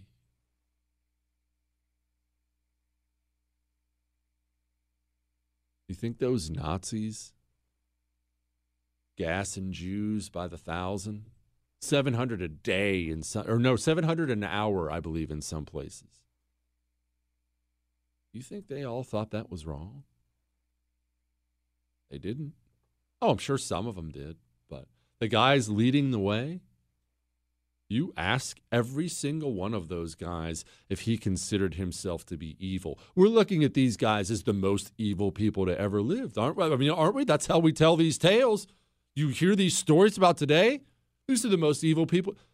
Not a single one of these Himmler, Hitlers, Heydrichs, not a single one of these guys would tell you, oh, I'm evil. They would all tell you, every one of them. You can read what they wrote down. They're a force for good. They're trying to help. Well, we're trying to help Germans. We're trying to help Europe. What do you mean evil? Oh, maybe the communists are evil. Certainly not us. Don't worry, we'll take care of that. Oh, the Jews are, but hey, we're helping you out there. You're welcome. You need to realize these people believe this. You know that Twitter still hasn't unlocked the New York Post account? The New York Post, one of the biggest newspapers in the country, it dared publish an article about Hunter Biden's emails. And I should note, Hunter Biden and Joe Biden, not one of them have come out yet and said anything that's come out here has been false. Not a single one of them. One of the biggest big tech companies in the world has blocked that account from posting anymore until it deletes the article.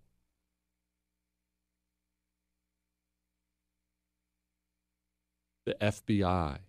I'm staring at a headline right here from the Daily Caller. GOP senator presses FBI director over handling of alleged Hunter Biden laptop. This is Ron Johnson. Senator Ron Johnson said in a letter on Saturday the FBI has declined to provide insight into its handling of a laptop purportedly belonging to Hunter Biden. That's right, ladies and gentlemen. The Federal Bureau of Investigation burying this, big tech burying this the next debate, as you heard me talk to Michael Malice about it, just decided on a whim. You know, we're not going to address any foreign policy stuff. Why do you think they would do that? One, Donald Trump's the best foreign policy president of my lifetime. If you say he's not, you're lying to yourself. The guy's incredible. Two, it gives them a complete out anytime Donald Trump brings up this family's ties to China, it brings it gives the moderator an out to say, "Whoa, whoa, whoa. No foreign policy. We sent that memo out ahead of time. We can't talk foreign policy. This is maybe another time. Remember, there are no more debates after this one. Maybe another time, but we can't talk foreign policy. That's foreign policy. That's for another debate.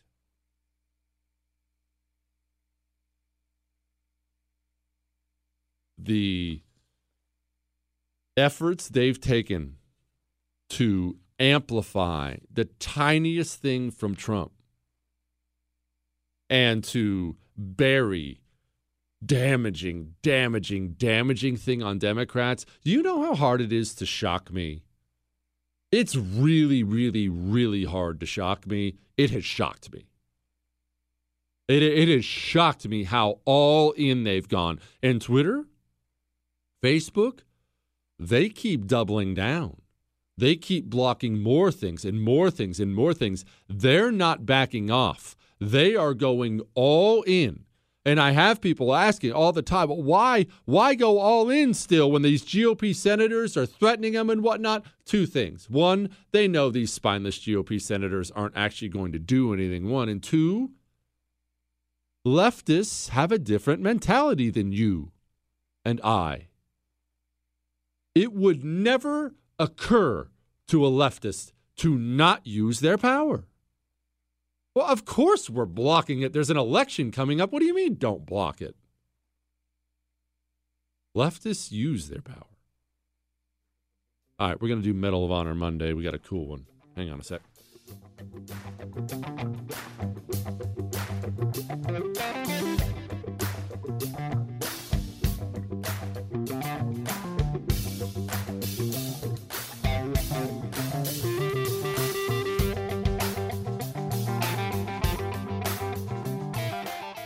Talk Radio Revolution. Jesse Kelly. You're never completely ready to adopt a teen. For late nights writing English papers. For your teen's music taste.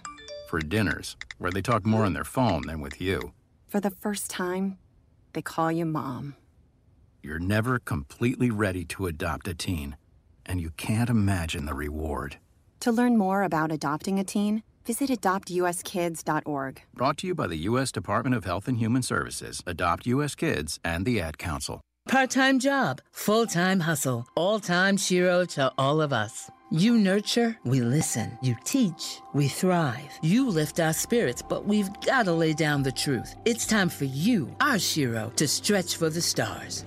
Start saving more for retirement now so you can feel prepared and live your life to the fullest.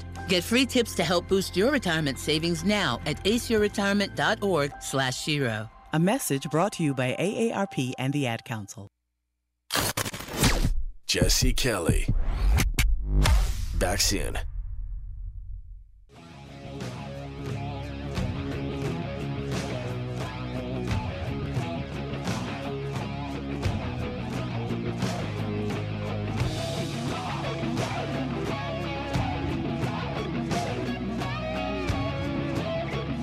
Lot of Nazi talk today. Chris brought up why they look so cool.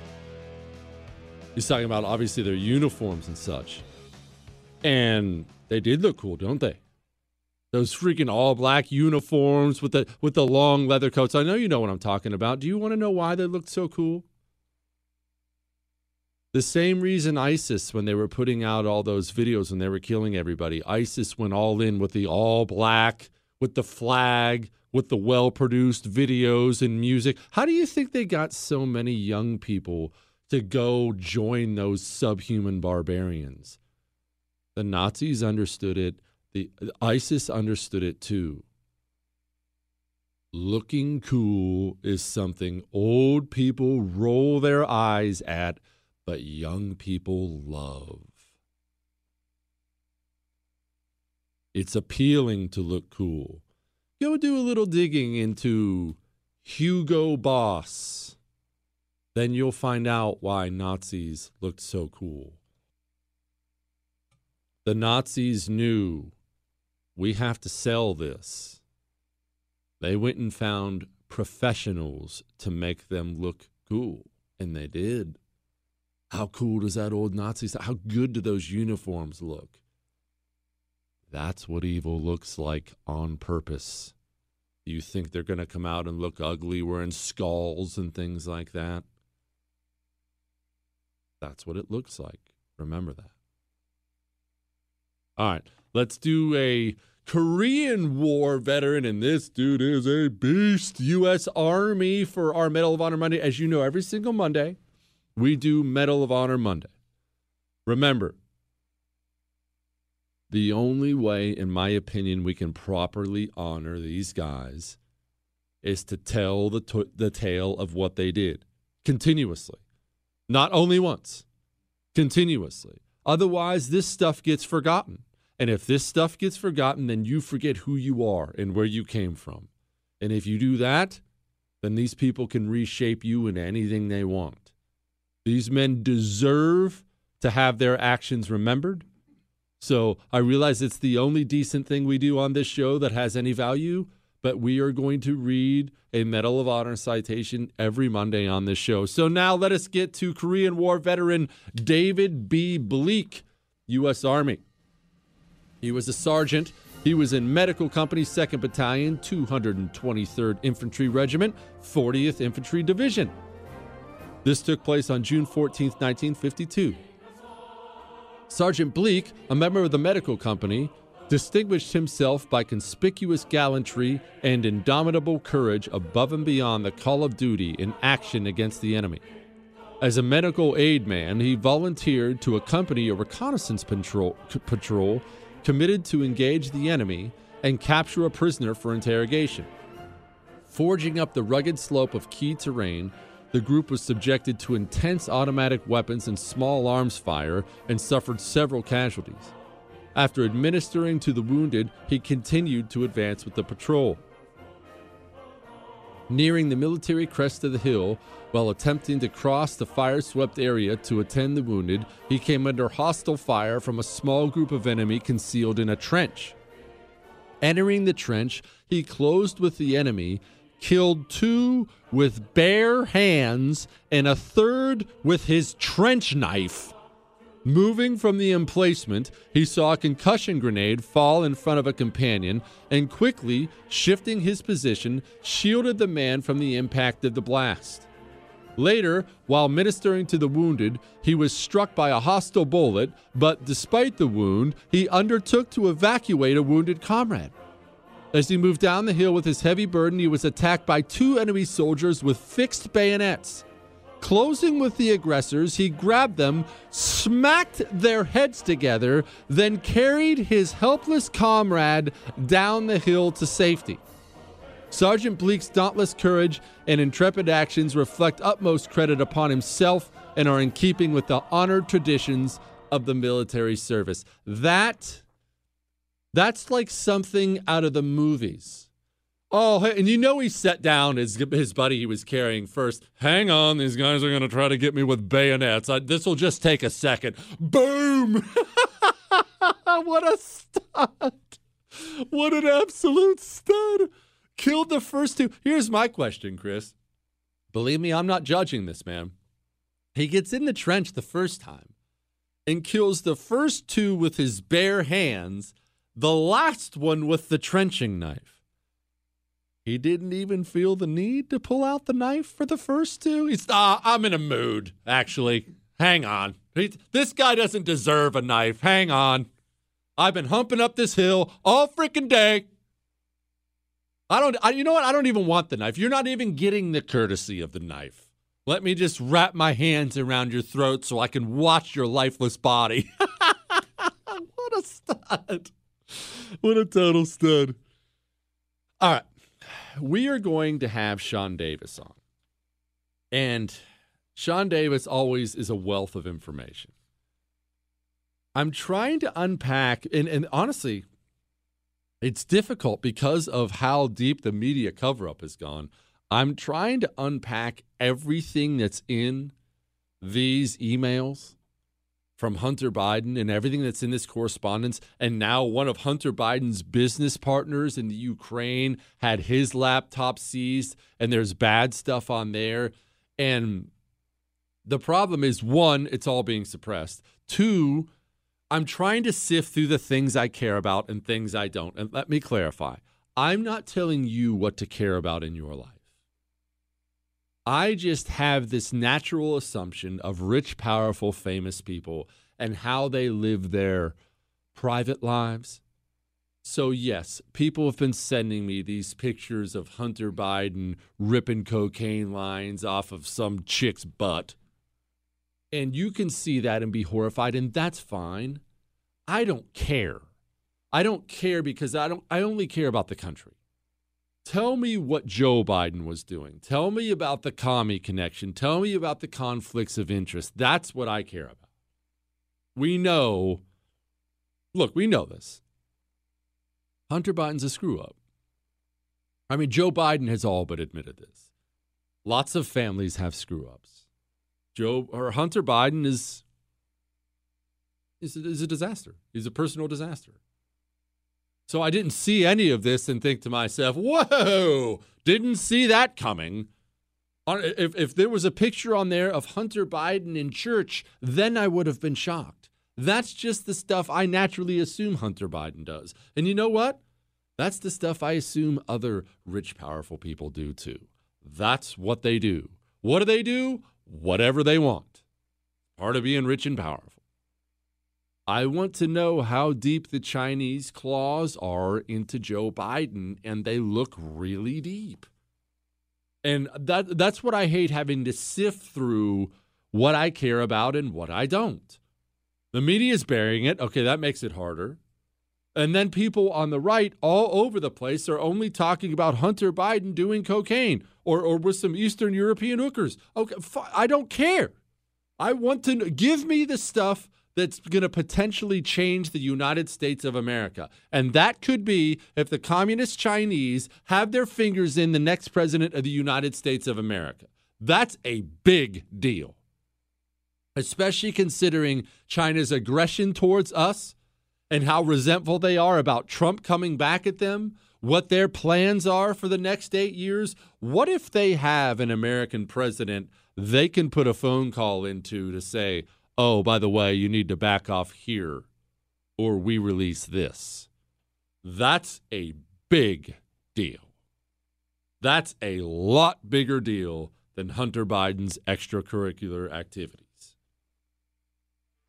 All right, we'll ask Sean about it. Hang on.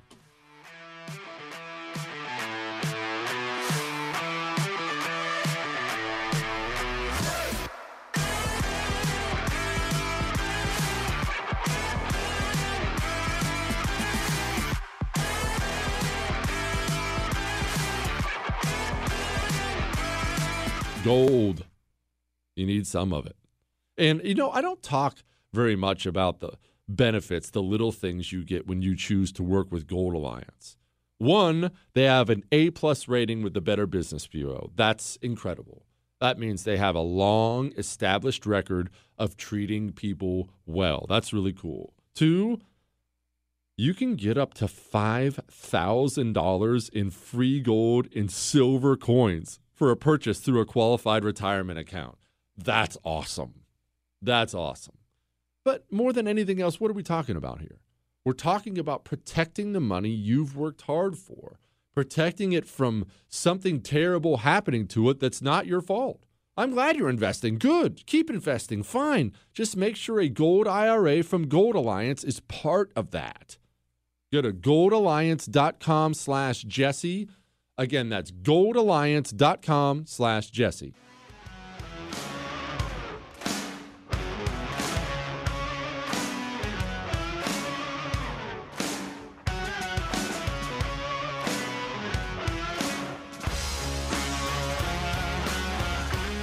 Joining me now to unpack this stuff because I'm trying to make sense of it, co founder of the Federalist, Sean Davis. Sean, I, I, I, mean, obviously not telling you or anyone else what to care about. I don't care about Hunter Biden ripping lines of cocaine off a Ukrainian hooker. I do care how deep China's claws are into his father. What do these show us about that? I think you're exactly right. Hunter is clearly a broken dude, a complete mess. Um, but but the issue with him is not that he's this drug-addled mess. It's that he was the apparent middleman for a scheme uh, by foreign uh, interferers, to take the media term du jour, to funnel money uh, over to the Biden family in exchange for access to the White House, to, to Biden's power. And I think that's what we're really seeing And what I believe is just the first and very small of a much larger uh, batch of emails and evidence coming out showing that you had these foreign officials just showering money on Hunter Biden. And, and to the extent that his foibles, his personal failings are relevant, it's because no one in their right mind would give that guy money to do anything, let alone give him millions of dollars in these massive global schemes that require all kinds of business acumen and experience and talent, which uh, this guy simply doesn't have, which leaves us with only one explanation for why he's getting the money, and it's because he's Joe Biden's son. What do we actually have so far, Sean, and what do you believe is coming? Uh, so that that one's that one's a little tricky for me to answer. I think what we have so far are are emails and text messages. Um, the most damning so far from Chinese uh, uh, energy officials, mm. uh, basically talking about mm. giving a cut of money oh. uh, to the to the Biden family to do this or that in the uh, in the energy sector, and it, and it recalls Hunter Biden's involvement at Burisma, this Ukrainian energy concern. He was getting paid a million dollars a year, something like eighty three thousand dollars a month, uh, to be on the board of this massive multi billion dollar energy conglomerate. When the guy has no experience in it at all, and it is just so obvious uh, that he and his business partners were targeted and were showered with cash and gifts and loans and this and that because the people who were giving them that cash assumed and believed they would get access to the Biden White House and be able to uh, mess with the levers of power in exchange for that money. And that is a huge, huge problem for Biden, especially since we've been told by the corrupt media for four years that Trump is a Russian agent because one time someone connected him thought of maybe licensing uh, the Trump name to a tower in Moscow. I mean, that is nothing in comparison to what we already know about what Hunter Biden uh, and his friends did while his dad was in the White House. Do we have evidence or do we have things we can assume that it was effective? Them trying to gain access to Joe Biden, were they effective in that? Are there are there is there something out there that we're looking and we're like, oh, I can see why that happened now? I mean, we we actually had, if you recall, the whole impeachment was about mm-hmm. Trump saying, you know, maybe this uh, maybe this stuff in Ukraine involving the Bidens isn't a good deal and someone should look at it.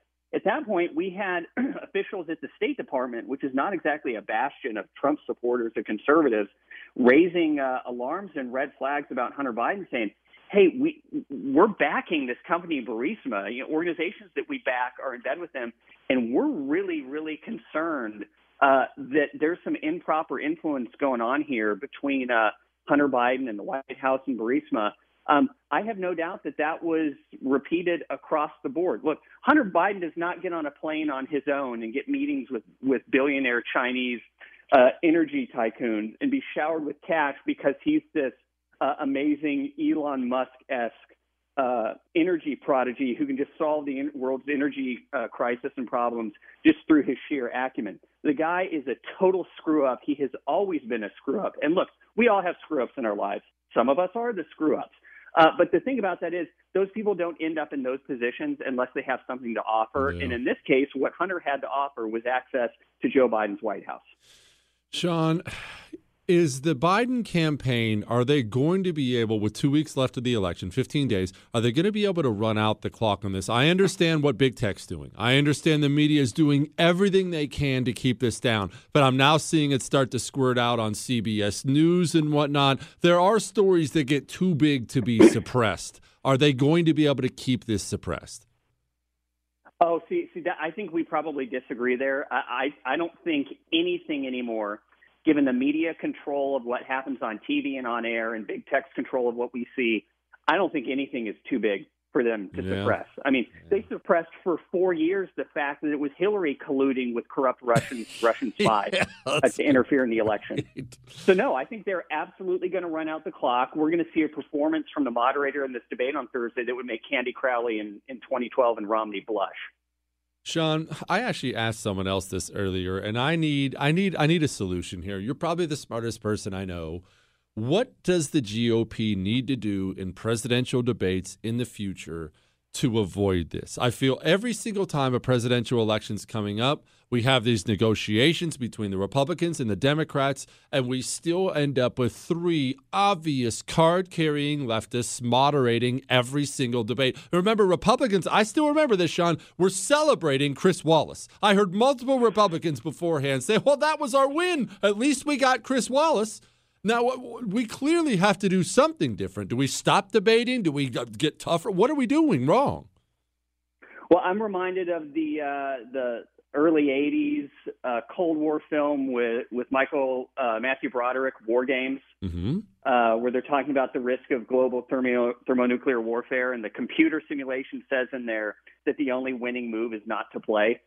I, I think that's that's what you have to do with these debates. You got to nuke the stupid Commission on Presidential Debates from from orbit. It's it's a bunch of corrupt left wing uh, dinosaurs who have no idea what they're doing, no understanding of media. Their whole goal is to just cook the books for uh, whichever Democrat is running.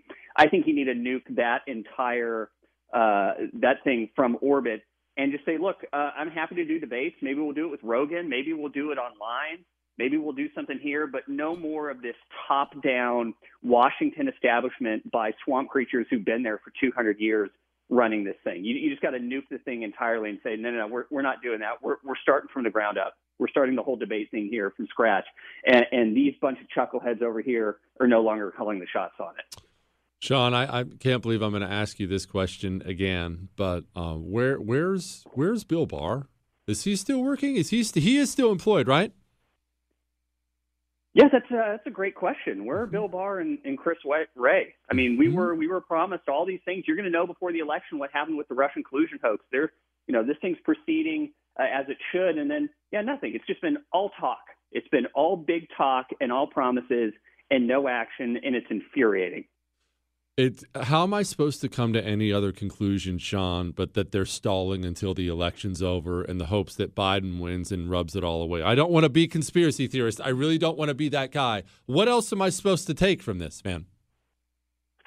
No, you're exactly right. I, I think it would almost be a conspiracy theory to believe anything other. And I, I personally don't have the faith required uh, to believe that this is being done for any other reason than to hope that Biden just gets across the finish line. That's, that's clearly what uh, Chris Wray is up to. And I hope, regardless of what happens uh, in the election, that the day after Trump fires Chris Wray. You think he will? That, that guy needs to go. Do you think he will? Man, it wouldn't surprise me. I mean, if you saw how he cleaned up over at, at DNI, he put Grenell in there as acting. He brought in Ratcliffe after he was confirmed. I would love to see uh, Chris Wray uh, canned the the morning after the election, and regardless of what happens, put Grenell in there to go fix that place and clean out that rat's nest uh, until we get a permanent Senate confirmed person in there to, to replace Ooh, Wray. I like that. Sean Davis, co founder of Federalist. Thank you, my friend. Thank you, sir. We're asking, let's keep in mind, we are asking Donald Trump to do a monumental task and clean out something that has for years been filling up with sewage. However, somebody better get fired after this election if he wins. Lots of people. Hang on.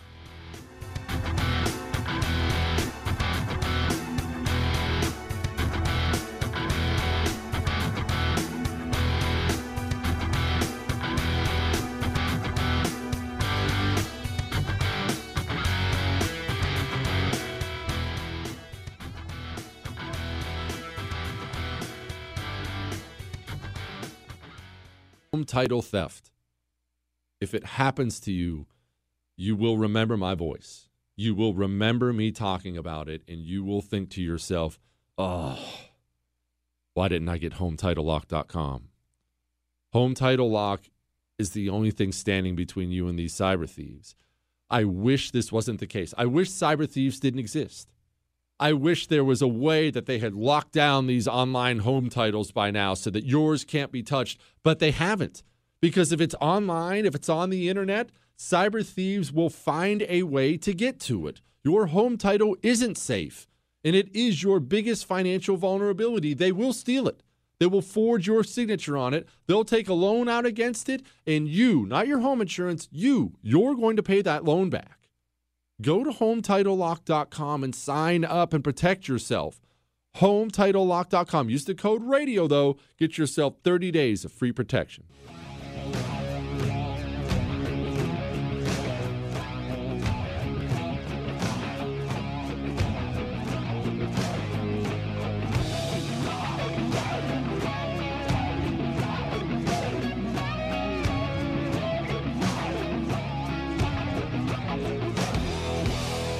Chris asked me if I think the Democrats would have been better off running Bernie. Which, I mean, look, I guess we're going to find out in 15 days, but I'm I'm still firmly in the position that Trump is going to win. I believe he's actually probably going to win solidly. And the answer to my question to Chris is yes. Because I have this belief when it comes to presidential politics. And I think history proves me correct. As you've heard me say before, presidents get reelected. They do. And the outliers you point out to me prove my point. Ah, ah, George H.W. Bush. The only time in recent history we had a third party candidate that took significant votes away from the sitting president. Significant votes away. Bill Clinton's not president without Ross Perot. Period. George H.W. Bush goes right back into office. Uh, what about Jimmy Carter? Okay, an outlier of a horrific presidency that had American citizens waiting in line for gas and interest rates over 20%.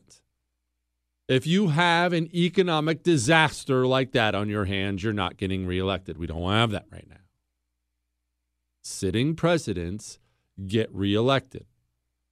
But here's what happens, and each party does this. We do it too. We did it with Obama, but this is what happens. Obama's actually a great example. Obama gets reelected. We are miserable, right? You remember how miserable that eight years was? But for the first four years, we're miserable, and everything he does sucks. And he's this, he's just this hardcore leftist. And I was out there trying to like some things he did, and everything sucks. And so you work yourself up into a lather, and you convince yourself that lots of other people hate this guy as much as I hate him. So here's what we need to do. We're so desperate to win that we can't afford to take a chance on somebody.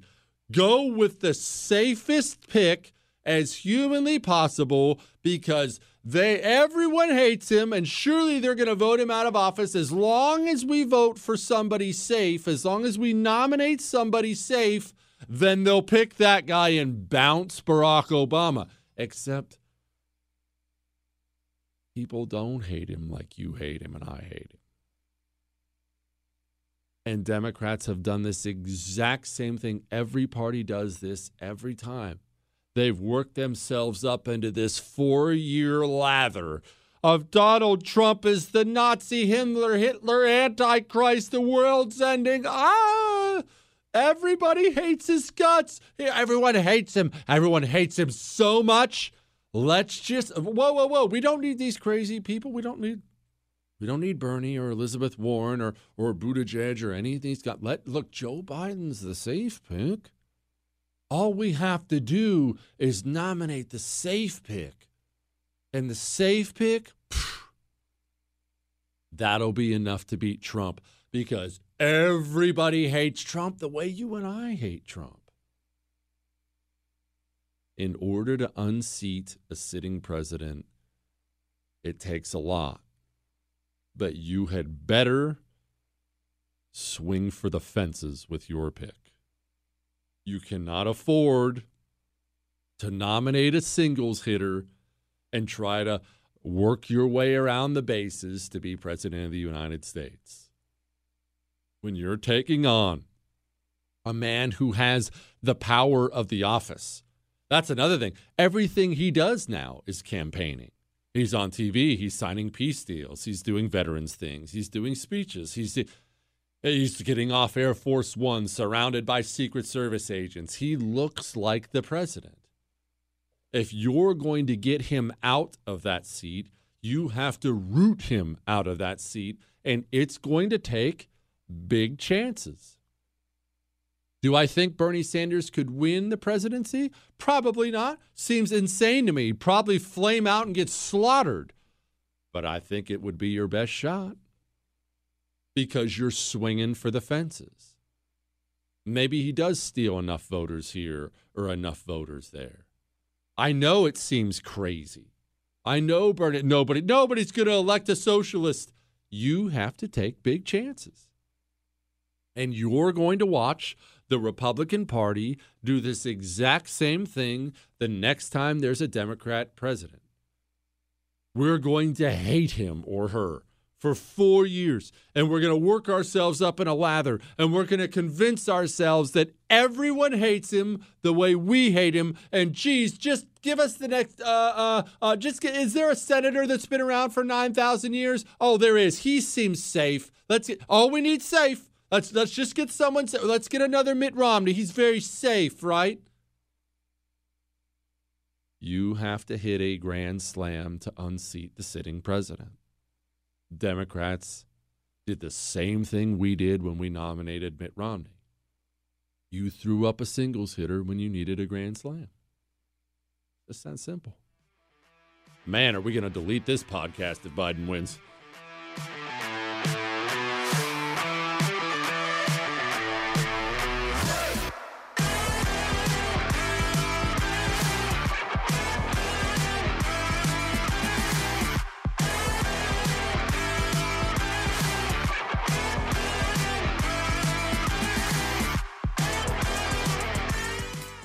1 in 3 adults has prediabetes. 1 in 3. That means it could be you, your football buddy, your football buddy, or you, your best man, your worst man, you, your dog walker, your cat jogger. While 1 in 3 adults has prediabetes, with early diagnosis, prediabetes can be reversed. Take the risk test at doihaveprediabetes.org. That's doihaveprediabetes.org. Wait, did they just say one in three adults has prediabetes? That's 33.33333% of adults. That means it could be me, my boss, or my boss's boss, or me, my favorite sister, or my other sister. That's seven members of my 21 person romantic book club. Wait, the one in three could be me, my karaoke partner Carol, or ugh, my karaoke enemy Jeff. I'm gonna take the risk test at doihaveprediabetes.org. Brought to you by the Ad Council and its pre-diabetes awareness partners.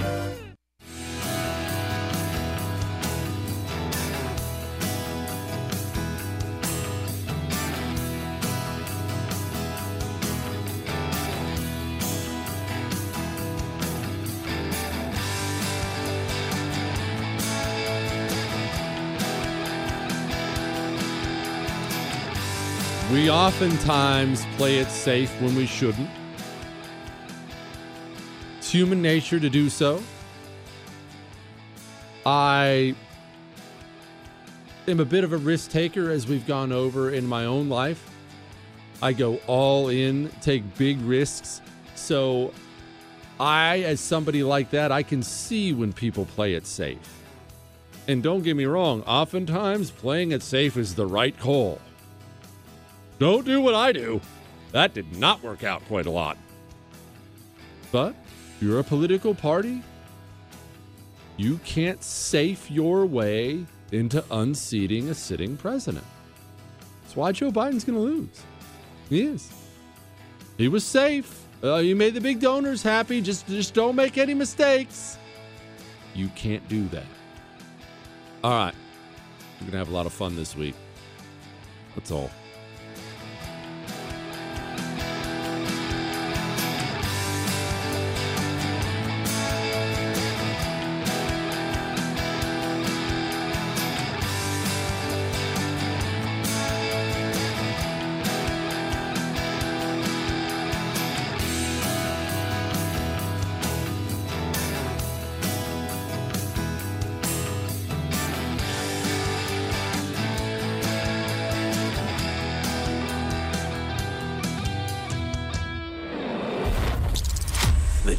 Kelly Show.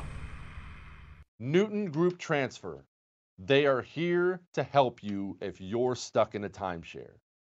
These stories from people who have these timeshares and can't get out of them, they're shocking. These timeshare companies, not all of them, but so many, they get their hooks into you and you can't give them up.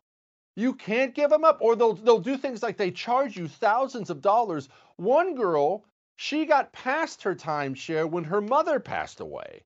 She gets passed the timeshare, doesn't want the timeshare, doesn't use the timeshare. They tell her she can get out of it for $4,000. She has to come up with a $4,000 check. This is not right. It's unjust. And Newton Group Transfers is here to help you. If you are in a timeshare and want out or know someone who is, call 888 845 3773. That's 888-84-JESSE or go to timesharejesse.com. Newton Group Transfer. They will help you out. When you drive a vehicle so reliable it's backed by a 10-year, 100,000-mile limited warranty, you stop thinking about what you can't do and start doing what you never thought possible. Visit your local Kia dealer today to see what you're capable of in a vehicle that inspires confidence around every corner. Kia, movement that inspires. Call 800 333 4KIA for details. Always drive safely. Limited inventory available. Warranties include 10 year 100,000 mile powertrain and 5 year 60,000 mile basic. Warranties are limited. See retailer for details. The Big Take from Bloomberg News brings you what's shaping the world's economies with the smartest and best informed business reporters around the world.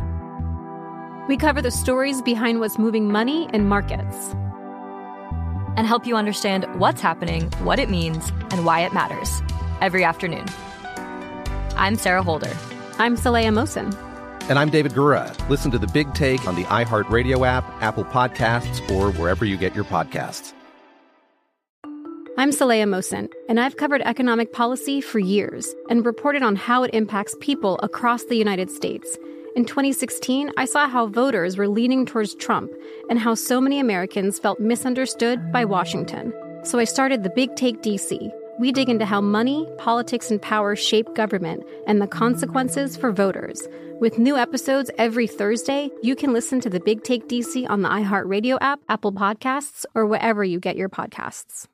I'm Hannah Storm, and my new podcast, NBA DNA with Hannah Storm, chronicles my six decades in professional basketball. From growing up in the sport to becoming one of sports TV's first female broadcasters. Join me as I dig deep into the game's history, unearth some wild stories, and talk to my friends from the world of basketball, from Dr. J to Charles Barkley. It's been a wild ride, and now I get to take you with me.